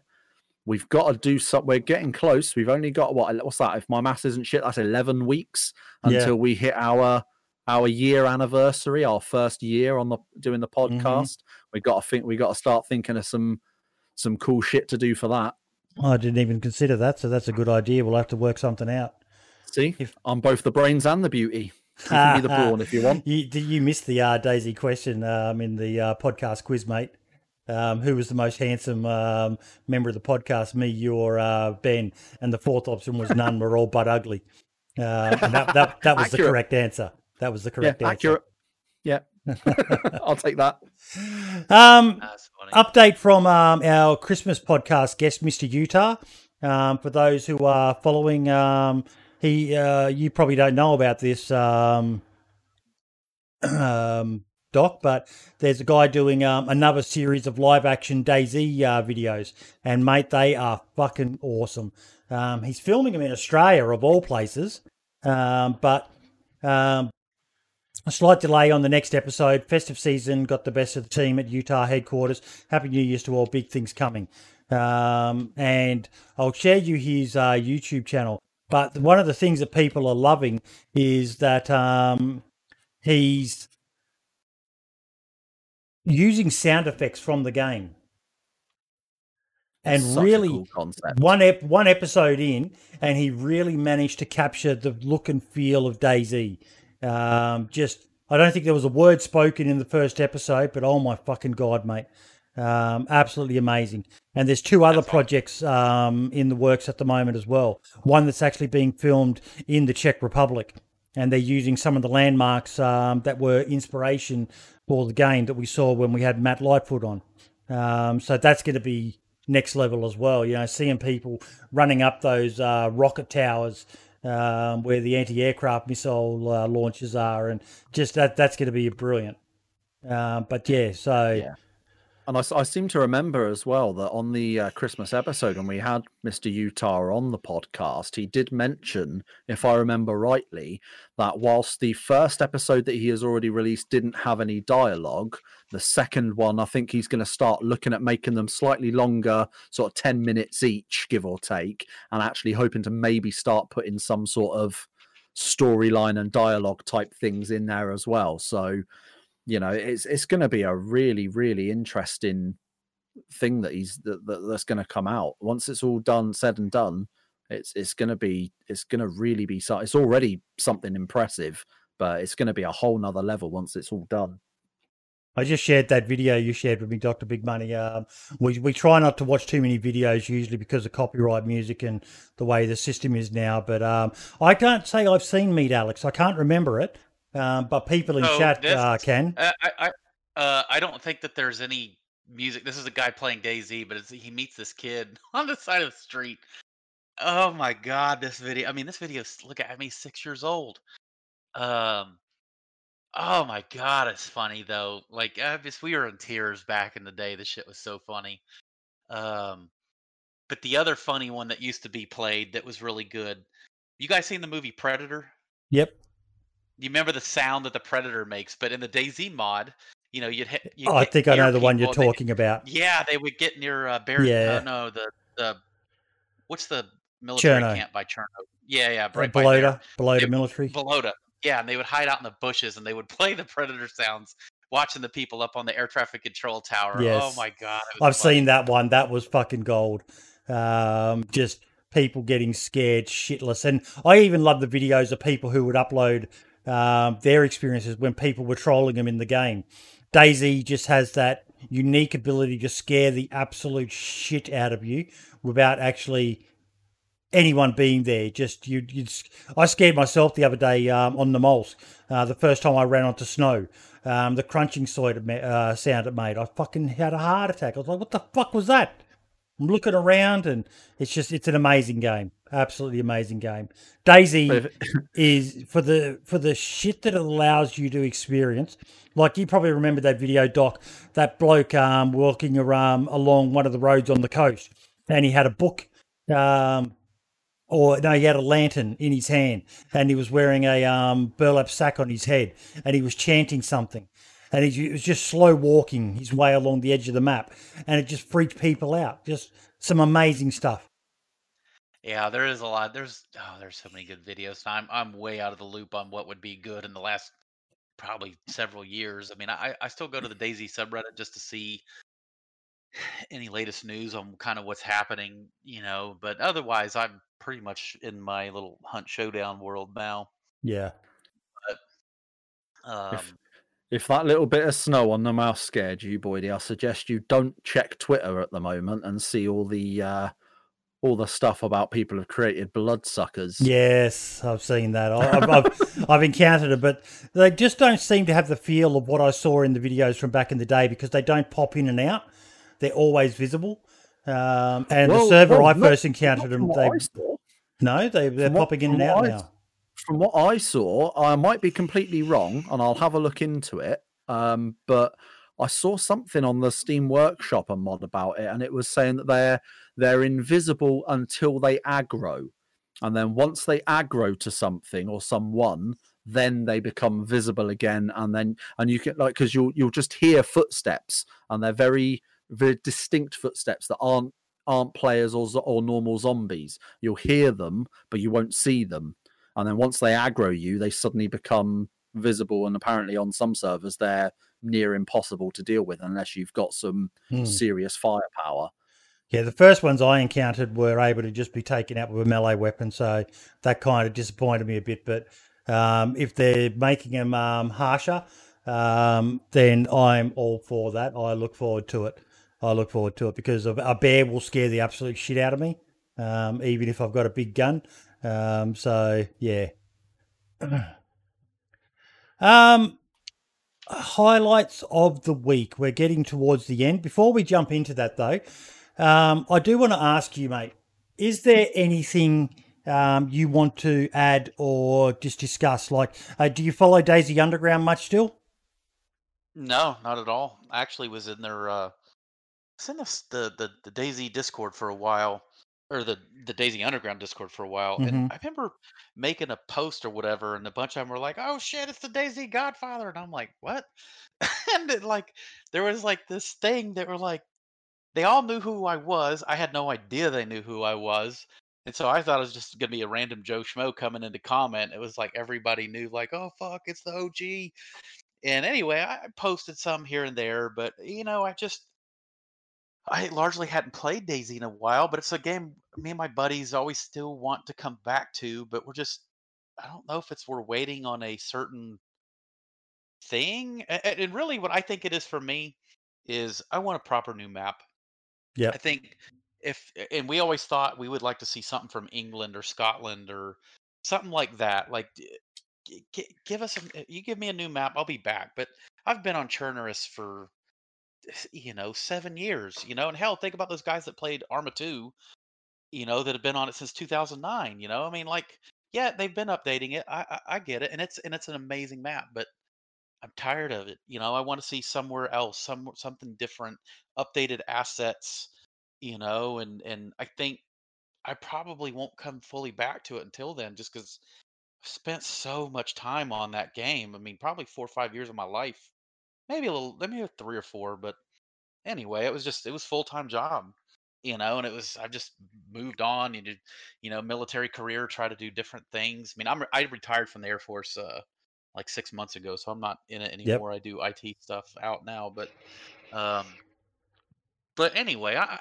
like I said, I, I still always root for success. Success. I, you know, I and I think the reason I always come back to it is who's doing DayZ right?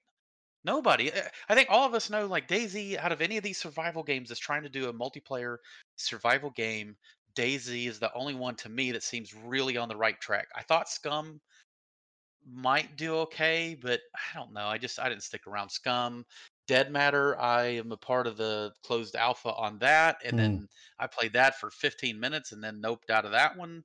I Um, I um was a backer of that as well. Um, Brim, did you fire up the copy of it I gave you? I did, I did, and on I Steam haven't. I've got next to time on it. I haven't. I just the, the, Dead Matter was an exercise in how not to launch a game. I It, agree. it was it was they it, admit was a tragedy, a fucking modern day Greek tragedy. Watching that unfold the week they launched. And it's because it looked like it had great. I'm sorry. I'm sorry. It looked like they had a great trajectory. I mean, it looked like it had some good hype around it, and then Yeah, I got 45 minutes playtime on my Steam account on that, Mm. and that's probably about 40 minutes longer than it needed to be overall. You know what I think Yeah, they do is a shame. wrong, the uh, Doc? side- where I think a lot of them go wrong is they all come in with this attitude that they're going to be the DayZ killer. Um, and that gets a lot of people offside straight away. Like, I backed Dead Matter because they were doing something different. They had the, like you talked before about the idea of AI, um, different AI groups that you could interact with. And, um, you know, you basically pick an AI faction to get close to and you'll get better dealings with them. And I thought, something different. I'm interested to see. I loved the idea that they were specializing in locking down existing structures. Um, you know, that it was going to be set in a Western location, um, Alberta, Canada. Um, but they just, oh, They fa- they they fumbled it. You know, what's the other one? Deadside.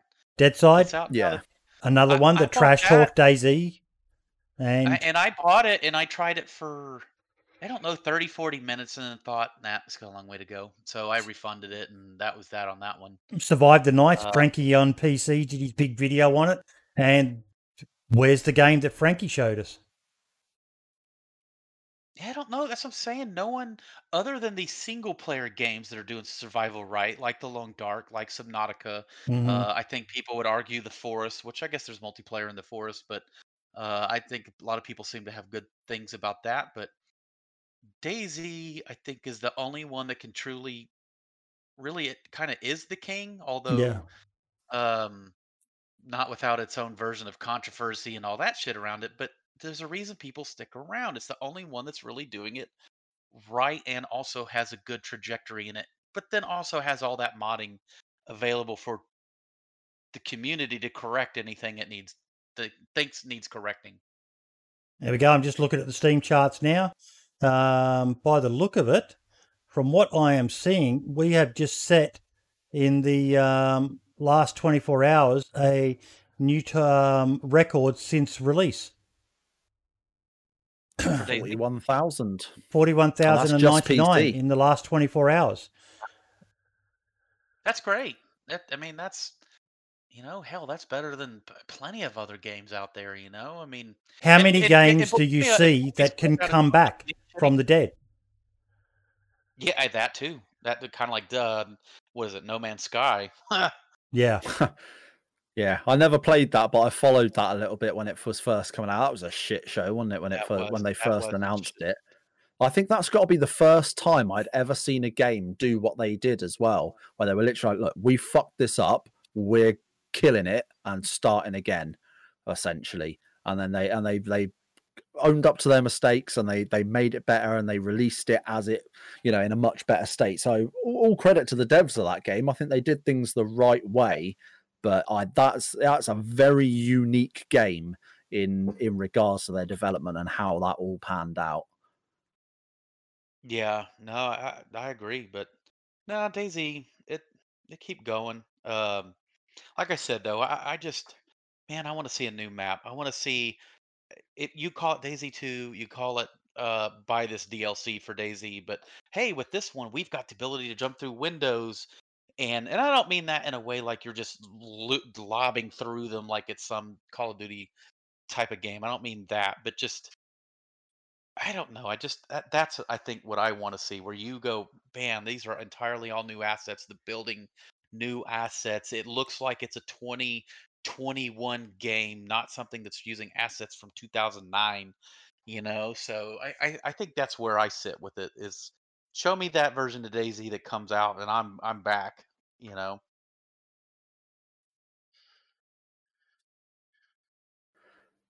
Just tweeting out um, the uh, current player numbers. What is it? 41,099. And people call it a dead game. Wait, w- real quick while you're looking that up, what's Arma 3 then? What's what's its numbers? One second. I'm curious is he still a bigger game than Arma 3 or not? Uh,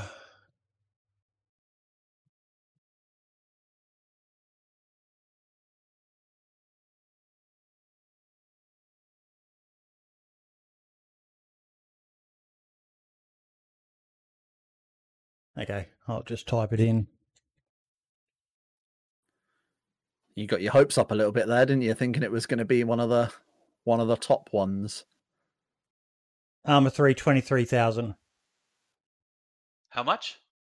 Uh, 23,766 the peak in the last 24 hours. Oh wow, so so damn like half almost of fucking freaking DayZ, you know? I But mean, much steadier numbers though. There's there's there not been the the big highs, the dizzying highs and terrifying lows that DayZ's had. Um, yeah, but I think that should still show the developers though that DayZ as a product, as a game, is something people are still through all of the negativity and this or that, people are still highly interested in. That they're willing to come back to the, the latest patches or the latest this or that, or if the streamers even come back, start promoting it. That that love is still there. It's still bubbling underneath, and it can still explode. You know, it's a shame that they bumbled Survivor game so much. Oh, actually, before we move on, um, did you have much to do with the original Survivor games? No, that uh uh that was uh that was all Hicks and can't remember who else. I mean, Soma. Hicks, I don't, he- yeah, and they sold it to Bohemia, so they Yeah. own it. But, um, you know, and I there's that history of Brendan Green from PUBG, you know, Mhm. uh, player unknown that tried to take it to Arma and to DayZ, and they turned him away, and he went off and did his own thing, and you know now we got PUBG. But um, you know they they own Survivor games, so why would they have entertained that route and gone that? They they had a different thing that Survivor games for a while was exploding. It was monster on Twitch for a while, but that was at the height of the DayZ mod and it exploding, and you know now it's just become a caricature among people that don't really follow DayZ. They just think this negative thing about it, and then that's that. So it's like, but I, I still think they did a shitty release of it anyway. I don't, I don't think anyone played Survivor Games DayZ and thought, oh man, this is this is the future. Yeah. This is actually interesting looking at the Steam charts. Um, Arma was ranked um, number 61, I think, um, on the list. DayZ was ranked number 30. But um, Cyberpunk, a game that has received a hell of a lot of bad uh, publicity, is ranked number four for the amount of people playing it. Player Unknown Battlegrounds, you know, you hear a lot of people say the game's dead. It's ranked number three. Um, Counter Strike, a game that is how old, is still number one. That's crazy. I haven't So- played PUBG in forever. I have never owned a copy of PUBG on PC, but I got it when it first came out on Xbox and absolutely just got buried in it. And I can't imagine going back to that game now. They've got like bots and stuff now, and they're like AI and stuff in the in matches and shit, if I'm not mistaken. Yeah. Like what It would no, but it wouldn't be so bad for you, um, being in um, the E- UK EU area. Uh, here in Australia, games will be filled with quite a lot of bots, especially if you play first person. Um, but I'm not sure what it's like in the US. Uh, but yeah, so they've still got 380,522 current players. Um, so Oh, game's far from dead. Yeah, I think I'm Fortnite you. went down the same route as well with bots, Yeah. if I'm not mistaken. Added like little bots in that were for a short amount of time broken and would absolutely beam your character unre- unrealistically. My So son plays it on Switch all the time. yeah, see for me, games like I I enjoyed Fortnite when it first came out, played the absolute shit out of that on Xbox. Same for PUBG, but I just I couldn't. The idea of having AI bot players in a game like that, that just that Yeah. doesn't sit well with me in the slightest. I I like it. I've actually got a positive KD for once. Here's Well, a, here's yeah. a question for you guys. Did you guys? So I was in the closed alpha for Fortnite. Did you guys ever play what the original Fortnite was intended to be? No. I highly So- doubt it. I think I I played it when it before it got all hype, before Ninja got all big on it. I, I played it a little bit before that, but I don't know how long it had been out by the time I picked it up on Xbox four When I- years ago. I started on Fortnite, and I followed it long before it even came out. I was looking forward to it.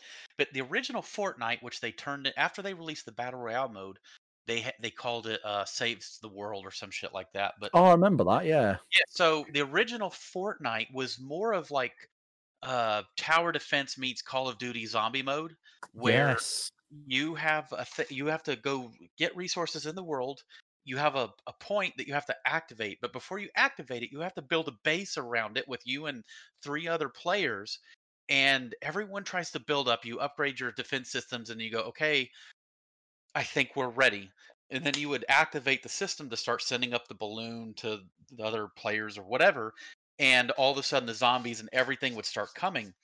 And um, the game itself was absolutely amazing.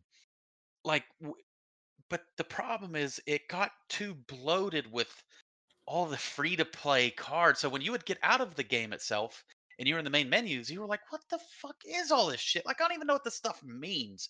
And it would it would be a source of frustration because you'd be like, "The game is so damn good, building bases with your friends and then trying to survive all these zombies that came in." Like it it was an amazing mode. But then they just kind of threw out the the the battle royale thing at the height of PUBG blowing up and all that shit. And then out of nowhere, that took off and it became so damn big that they pretty much solely focused on it and entirely went away from what the original vision of that game was, which was really good.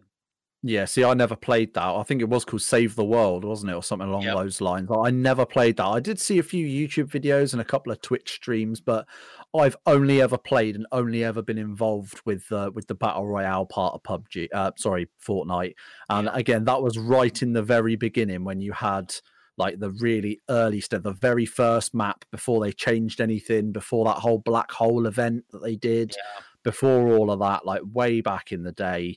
You know, uh, I just I couldn't imagine going back to trying to play that now. Same with Apex Legends. I couldn't go back into the- any or PUBG. I couldn't get back into those I, games I now. can't I can't play any of those with any type of uh long term art because once you play DayZ, right, and you get addicted to the adrenaline that a DayZ can have, the adrenaline on a Warzone or on an Apex, it's not the same as a DayZ No. type of adrenaline. It's just they they're not the same. There's not Their that fear of losing same. everything.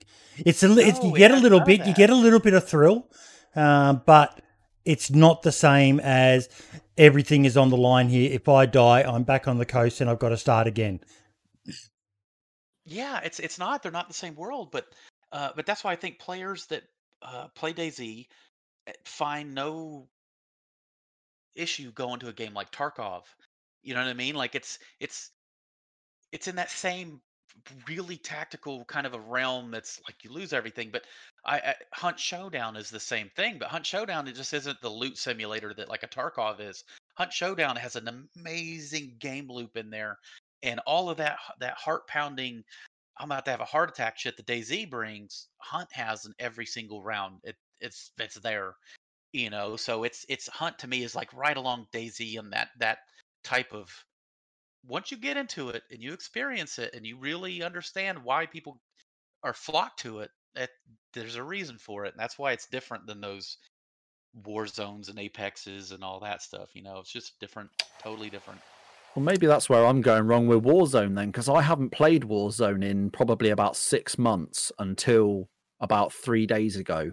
And I have just been on Warzone almost constantly, with the exception of uh, uh, uh of sorting out some bits for our DayZ server yesterday. I've pretty much played Warzone constantly for like the last four days. And maybe that's where I'm going wrong because I think I play Warzone the way I play DayZ. I play it very passive, very, you know, avoid other people as much as possible and try and make it to a you know to that end goal which obviously in warzone is the final circle and what have you. And if if it means i can get a cheeky kill along the way i'll give it the old college try. But yeah it's like you say it's it's not the same. It's not got that same heart pounding adrenaline fueled shit your pants moments that that DayZ has. Even now to this day i'll still especially on the mouse, everything fucking creaks and croaks and moans. Every building's got a, a unique sound. To this day, I, I will run around the mouse and absolutely shit my pants, thinking that something's going to go wrong any second. But I don't get that. You don't get that with any other game in the same way as you do with DayZ. No, every, every little sound has got me on edge in DayZ to this day. Yeah. Well, but DayZ, like, you guys know this. It's uh, it's about stories. I mean, you you could think back to these whole build-ups to when you either died or killed someone or whatever. That there's a whole story behind it. In Warzone, you're like, and then I died, or and then I killed somebody. you know what I mean? Like, it's Yeah. not. There's not this whole kind of ethos and story around it. It's just I died in a round. Eh, it, DayZ is not that. You know. Imagine if DayZ had a gulag. yeah, no shit, right? Is the new map out on Call of Duty?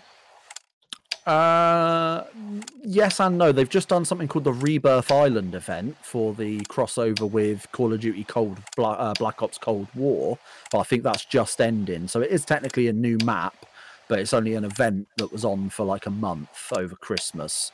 Um, but I think there's there's rumors, there's talks, there's insider knowledge, quote unquote insider knowledge from big streamers and stuff, saying that they think that there is going to be a an, a second map um, released sometime early this year. So fingers crossed because we need a change of pace on that game. We need like like I say, I've spent like six months not playing that game because I just had enough of it. I'd played it for hours every day and it just I got burnt out.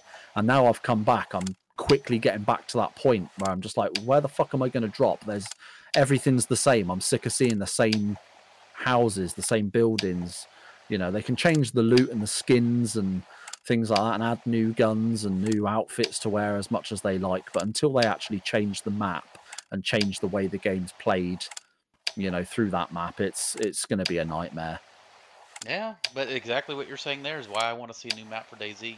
A real Yeah. new map, not Livonia, which is Chernarus like part two in disguise. Yeah, I mean, this is what this is what we were saying on the podcast for ages, though, with um with regards to uh Namalsk, saying for ages we would love to see Bohemia actually turn round and pay Sumrak for the rights to Namalsk and release it as an official DLC. We all pay, you know, 10 bucks or whatever it is for that. And then they split it 50 50. Bohemia get kickback from it, and, and Adam gets paid for his work. You know, as it stands, that's not what happened. And on the on uh, Sumrak's obviously official website, he does have a, a donation link um, that people should Yeah. definitely go and check out. But yeah, I, I, I think they did kind of drop the ball a little bit on that. But then at the same time, you know, if if they had offered that to, to Adam, would he have taken that deal? So it's you know, it's kind of a little six of one, half a dozen of the other. I always hope that I don't know, just in the back of my mind, and I don't know, uh, but in any way if this is happening, is that you know, because like uh, Tanoa, that Arma, the island map, you know, I mean, the the Yeah. maps are so detailed in Arma and or DayZ, which DayZ same thing as Arma, but they, they take. I remember them saying like Altis take took like three or four years to make. Um, took three or four years to make, and Look at look at John McLean. We've had him on. He's the guy behind Deer Isle, and he still streams working on that map, constantly improving it.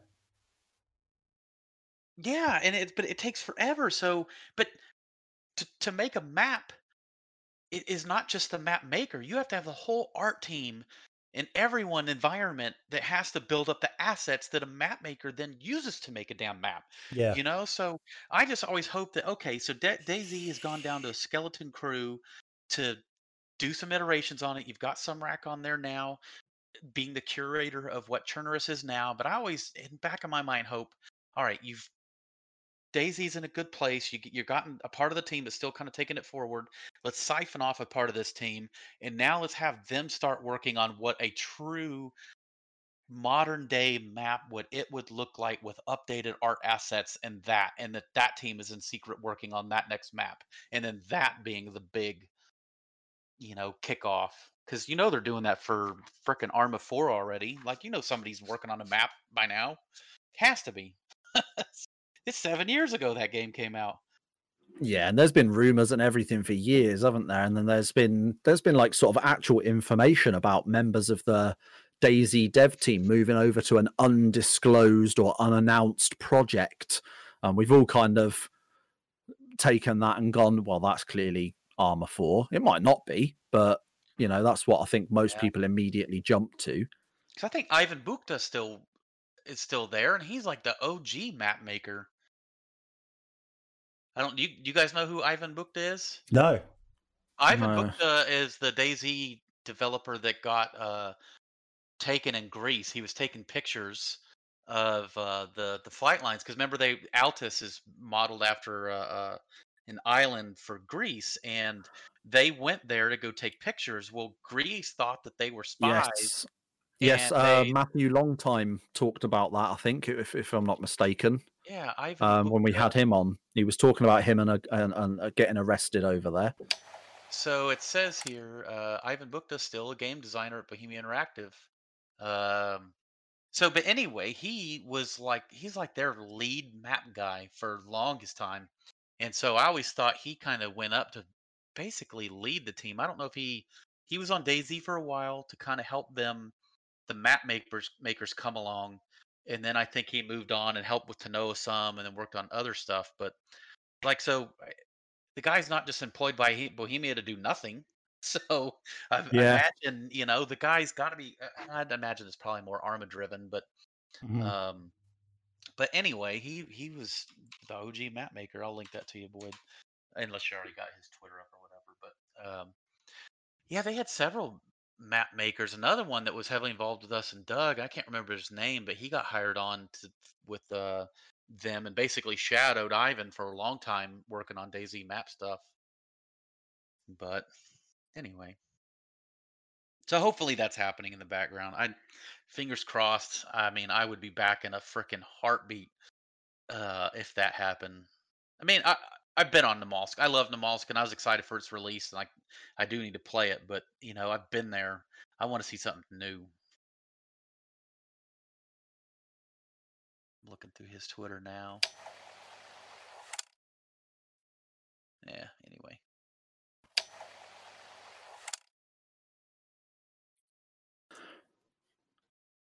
But God, you got to be tired there, Boyd, right? It's Oh late yeah, there. mate. It's it's it's definitely getting late for me. I'll say, I uh, I my my uh, it's probably time to get lunch going for my family over here. Yeah, I think I'm getting ready for my evening meal this evening as well. It's about half past five in the evening for me, so I'll be uh I'll be definitely be feasting like a king, hopefully. One can only hope if I don't burn my fucking dinner. Okay, then highlights of the week. Um, Doctor Big Money. Um, anything DayZ related, or anything at all, if nothing DayZ related, stood out for you in the last week. What was your highlight, mate? uh, hopefully, uh, closing out a shitty 2020. Mate, Mo- Moving on to what we all hope is a better 2021. Mate, I'm Hopefully just not getting my 2021 hopes doesn't up. go hold my beer 2020. I got this shit.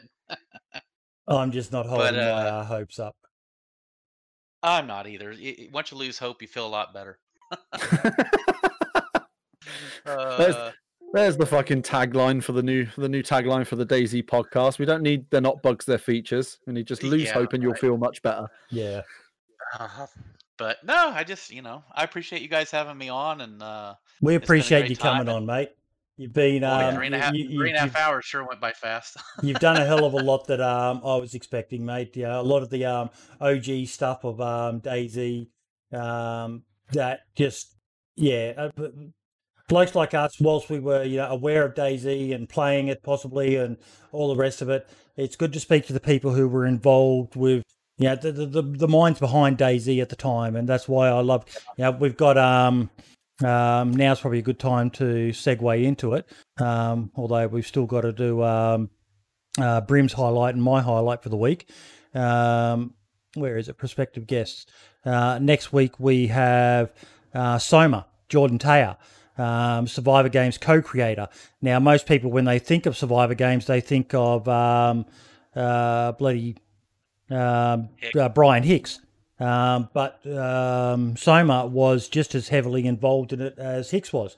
Um, you know, I understand when it was sold, um, Soma made money, and I'm pretty sure there's others as well. I'm just not up to speed, and I'm, I'm looking forward to finding out more about it because um, you probably being an old school person as well. You, Survivor games back then were the, the highlight of the DayZ calendar. Without a doubt. I mean, God, they would they would have on Twitch like forty thousand viewers.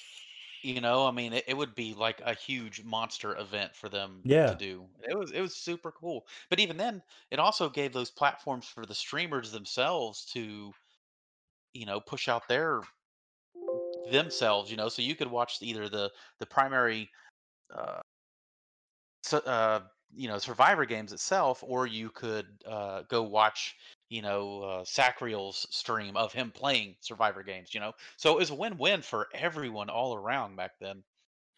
hmm And yeah, some of the best videos, uh, Mr. Moon's training day um, with him and Chow. If you haven't seen that video, you need to go watch it. Absolute fucking banger of a video. I always heard Absolutely good things about brilliant. Mr. Moon. Yeah. Um, but yeah, just it- it's going to be fantastic um, having um, Soma on, and he's been playing a lot of DayZ. He still streams um, um, DayZ, so he's been playing a lot of it lately. So it'll be interesting to get his thoughts on how the game has progressed from someone who was involved from the very early days back in the mod and all the way up until recently. Um, but Brim, what about yourself, mate? Highlight of the last week? There we go. Just trying to see if I can actually get things to work. Um, so I've got two. Uh, technically, I'm going to be cheeky and go for two this week. Um, so the YouTube video I've just linked is by a gentleman by the name of Sergeant Raging Snake. Uh, a lot of people will know him as being in the Running Man's stream team of the Survivors. Uh, Mhm. he's recently started doing YouTube content uh, a couple of couple of weeks back, sort of early December.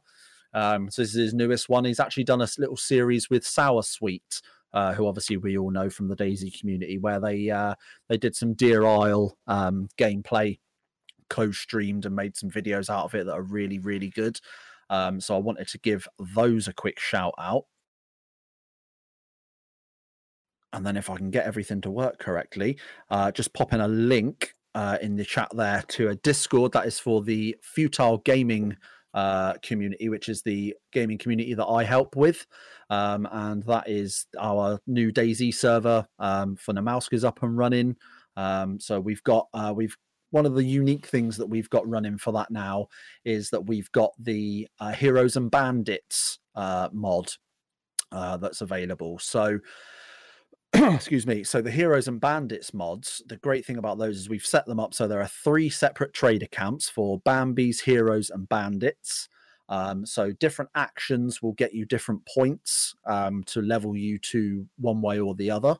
Um, and you can only access the trader camp for the affinity that you are. So if you are a bandit, if you've been killing other players, you know, growing and harvesting drugs, generally being a dick, you're only going to be allowed to go into the bandit trader where you can go in, buy weapons, whatever it is that a trader would normally do is there. Um, uh, but if you try to go to one of the other camps, there are armed AI guards who will shoot the living shit out of you. Um, we're tweaking them as we go because because they're they're a little bit overpowered and a little bit mental at the moment. Um, so we're kind of tweaking those. I made a joke to someone on uh, uh, on Discord yesterday that they're they're you know we hired them from a crack team of ex hitmen, so be careful. Um, but yeah, basically, if you if you you do different actions that level you different ways. You can be a hero. You can still base build your own bases, um, things like that. And obviously, there's various things to check out. Um, I've created two custom military areas. One out at the TF Bearing outpost in the far north west. I have to think about that for a second. Far northwest of the ice on the map, uh, and then one at the Scat 12 submarine on the far northeast side. Um, so there's custom military locations as well as a little bit extra done at the airfield just to give it that extra little little feel there. So yeah, and it's we're not RPing anymore. We're not doing like loads of RP stuff. This is basically as long as you're not hacking, cheating, and being an asshole. Go on if you want to KOS, KOS, but just bear in mind that obviously your actions will decide um, what your affinity is between hero and bandit because uh, everyone starts out as a Bambi. Um, and then that'll obviously depend then on what you can actually access and what you can do. So you need to need to think carefully about the actions that you take on the server. That sounds very, very interesting, mate. Very, very interesting we were we were blessed to have uh, to have Reverend eight one six, who I'm sure a lot of people will uh, will know from the DayZ community. He and uh, a group of his friends actually came on and uh, played last night. And he streamed on there last night, had quite a lot of fun on there. So, you know, it's uh, we're we're getting there. We're we're we're, creating trying to create something unique and something different that's not your standard uh, run and gun. You know, we've got like say the AI at the traders that are a little bit more versatile. Like I say, those guards are uh, are definitely a little bit more interesting. I'm excited, so I'll have to check that out, mate. That actually sounds like something that adds a bit of um, you know, choice and consequences, and just little things like that can help spice up a server. And yeah, that sounds yeah. quite interesting. We also we've got a Rust server as well. I don't know anything about that, so if you want to know anything about that, join the Discord and ask uh, ask one of the other guys because I wouldn't know what to do with Rust. I only do the DayZ stuff, but we do have a, a Rust server as well uh, that we're working with. So you know we, we're we're branching out as you as, as you might say. Interesting, very very interesting. Um, oh, wrong screen. For me, my highlight, um, I probably have to go with these models these models just fucking blew my mind when I saw it. And um, the Facebook um, post he made just blew up. People are very, very interested in him. If I get any more details, if he sets up a shop, I suggested to him he create a Discord um, so he'd keep track of it, sort out the people who are just talking it up, and then those who will actually go through with getting a model made. Um, you know, it'd probably be a long queue and a long wait, but I would absolutely love um, a nice survivor crouched by a um, fire cooking a piece of meat. You know, just a nice survival themed um, moment. Maybe a, a, blaze on his back or um, a Sega. I don't know. Yeah. I like that idea. I want to see the actual meat on the stick, like in the old yes. days, where you, rather than putting a fireplace in a fire, you know, you sit there like that in the middle of the woods with your little stick yep. out, looking like you're doing some fishing, but you got a bit of steak on the end of your stick. Yeah, that'll look absolutely awesome. Mm-hmm. Dr. Big Money, thank you once again, mate. Um, it was a pleasure having you on. I love chatting with the OGs and finding out more, and in particular, because you were involved in such a uh, synonymous um, server with DayZ. Um, you know, like I said earlier, when you think DayZ interaction roleplay, not many people will um, think of anything other than DayZ Underground. It's still going strong. Um, had its highs, had its lows, um, but the proof is in the pudding. They've got some of the best mods out there. Um, uh, mods, as in the mods for the game, um, and just an amazing community that's managed to survive uh, through everything that the server has been through. And that's um, in no small part due to you and the rest of the team who helped create the server, mate. Well, thank you. I, I appreciate it. And it was, you know, the community that was there to start it. You know, luckily yeah. we all had the right kind of people that knew what we wanted out of it. And then that we only brought on people that shared that vision and it allowed it to kind of flourish. And you know with a team too that allowed everyone to kind of be a part of shaping it and not you know just the vision of one person in which everyone else had to follow. It was always can you make the community better? If you can it doesn't matter who that idea comes from as long as the community is becoming better. That was all i ever cared about is doesn't have to be my idea just somebody make help make the community better And I think they've always tried to carry the spirit of that That's a good philosophy to have. for sure. in anything really, not just community making. Yeah, exactly. Exactly. Um, so, like I mentioned before, the guest next week is going to be uh, Jordan Taylor or Soma, uh, one of the OGs of DayZ Survivor games uh, from back in the mod days and um, on. So, I'm really, really looking forward to that one. And Brim has just linked in chat. Um, he set up a lovely little link tree which has all of the links you need for the DayZ podcast, um, including his and Ben's channels and the YouTube and the Spotify and the SoundCloud and the TikToks and the TikToks Literally and the God knows everything. what else. Everything, Everything linked in one place, quick and easy. So make sure you favorite, save it, whatever you have to do. Because, like I say, that's got literally everything podcast related, all in there. Everywhere you can find it to watch it, listen to it, join in the conversation, whatever you like, all in that one link. Yeah. Thank you guys so, so much. I think it is Thank you, time gentlemen. to say goodbye to those watching. Thank you, all of you who hung around and watched the show. And Marks, um, if you message the guy on the Facebook group um, regarding those statues, um, if you're serious about getting one, he will uh, discuss it with you. All the best, everyone. Say goodbye. Bye, guys. I'll see you Take next easy. week. And ciao for now. My heart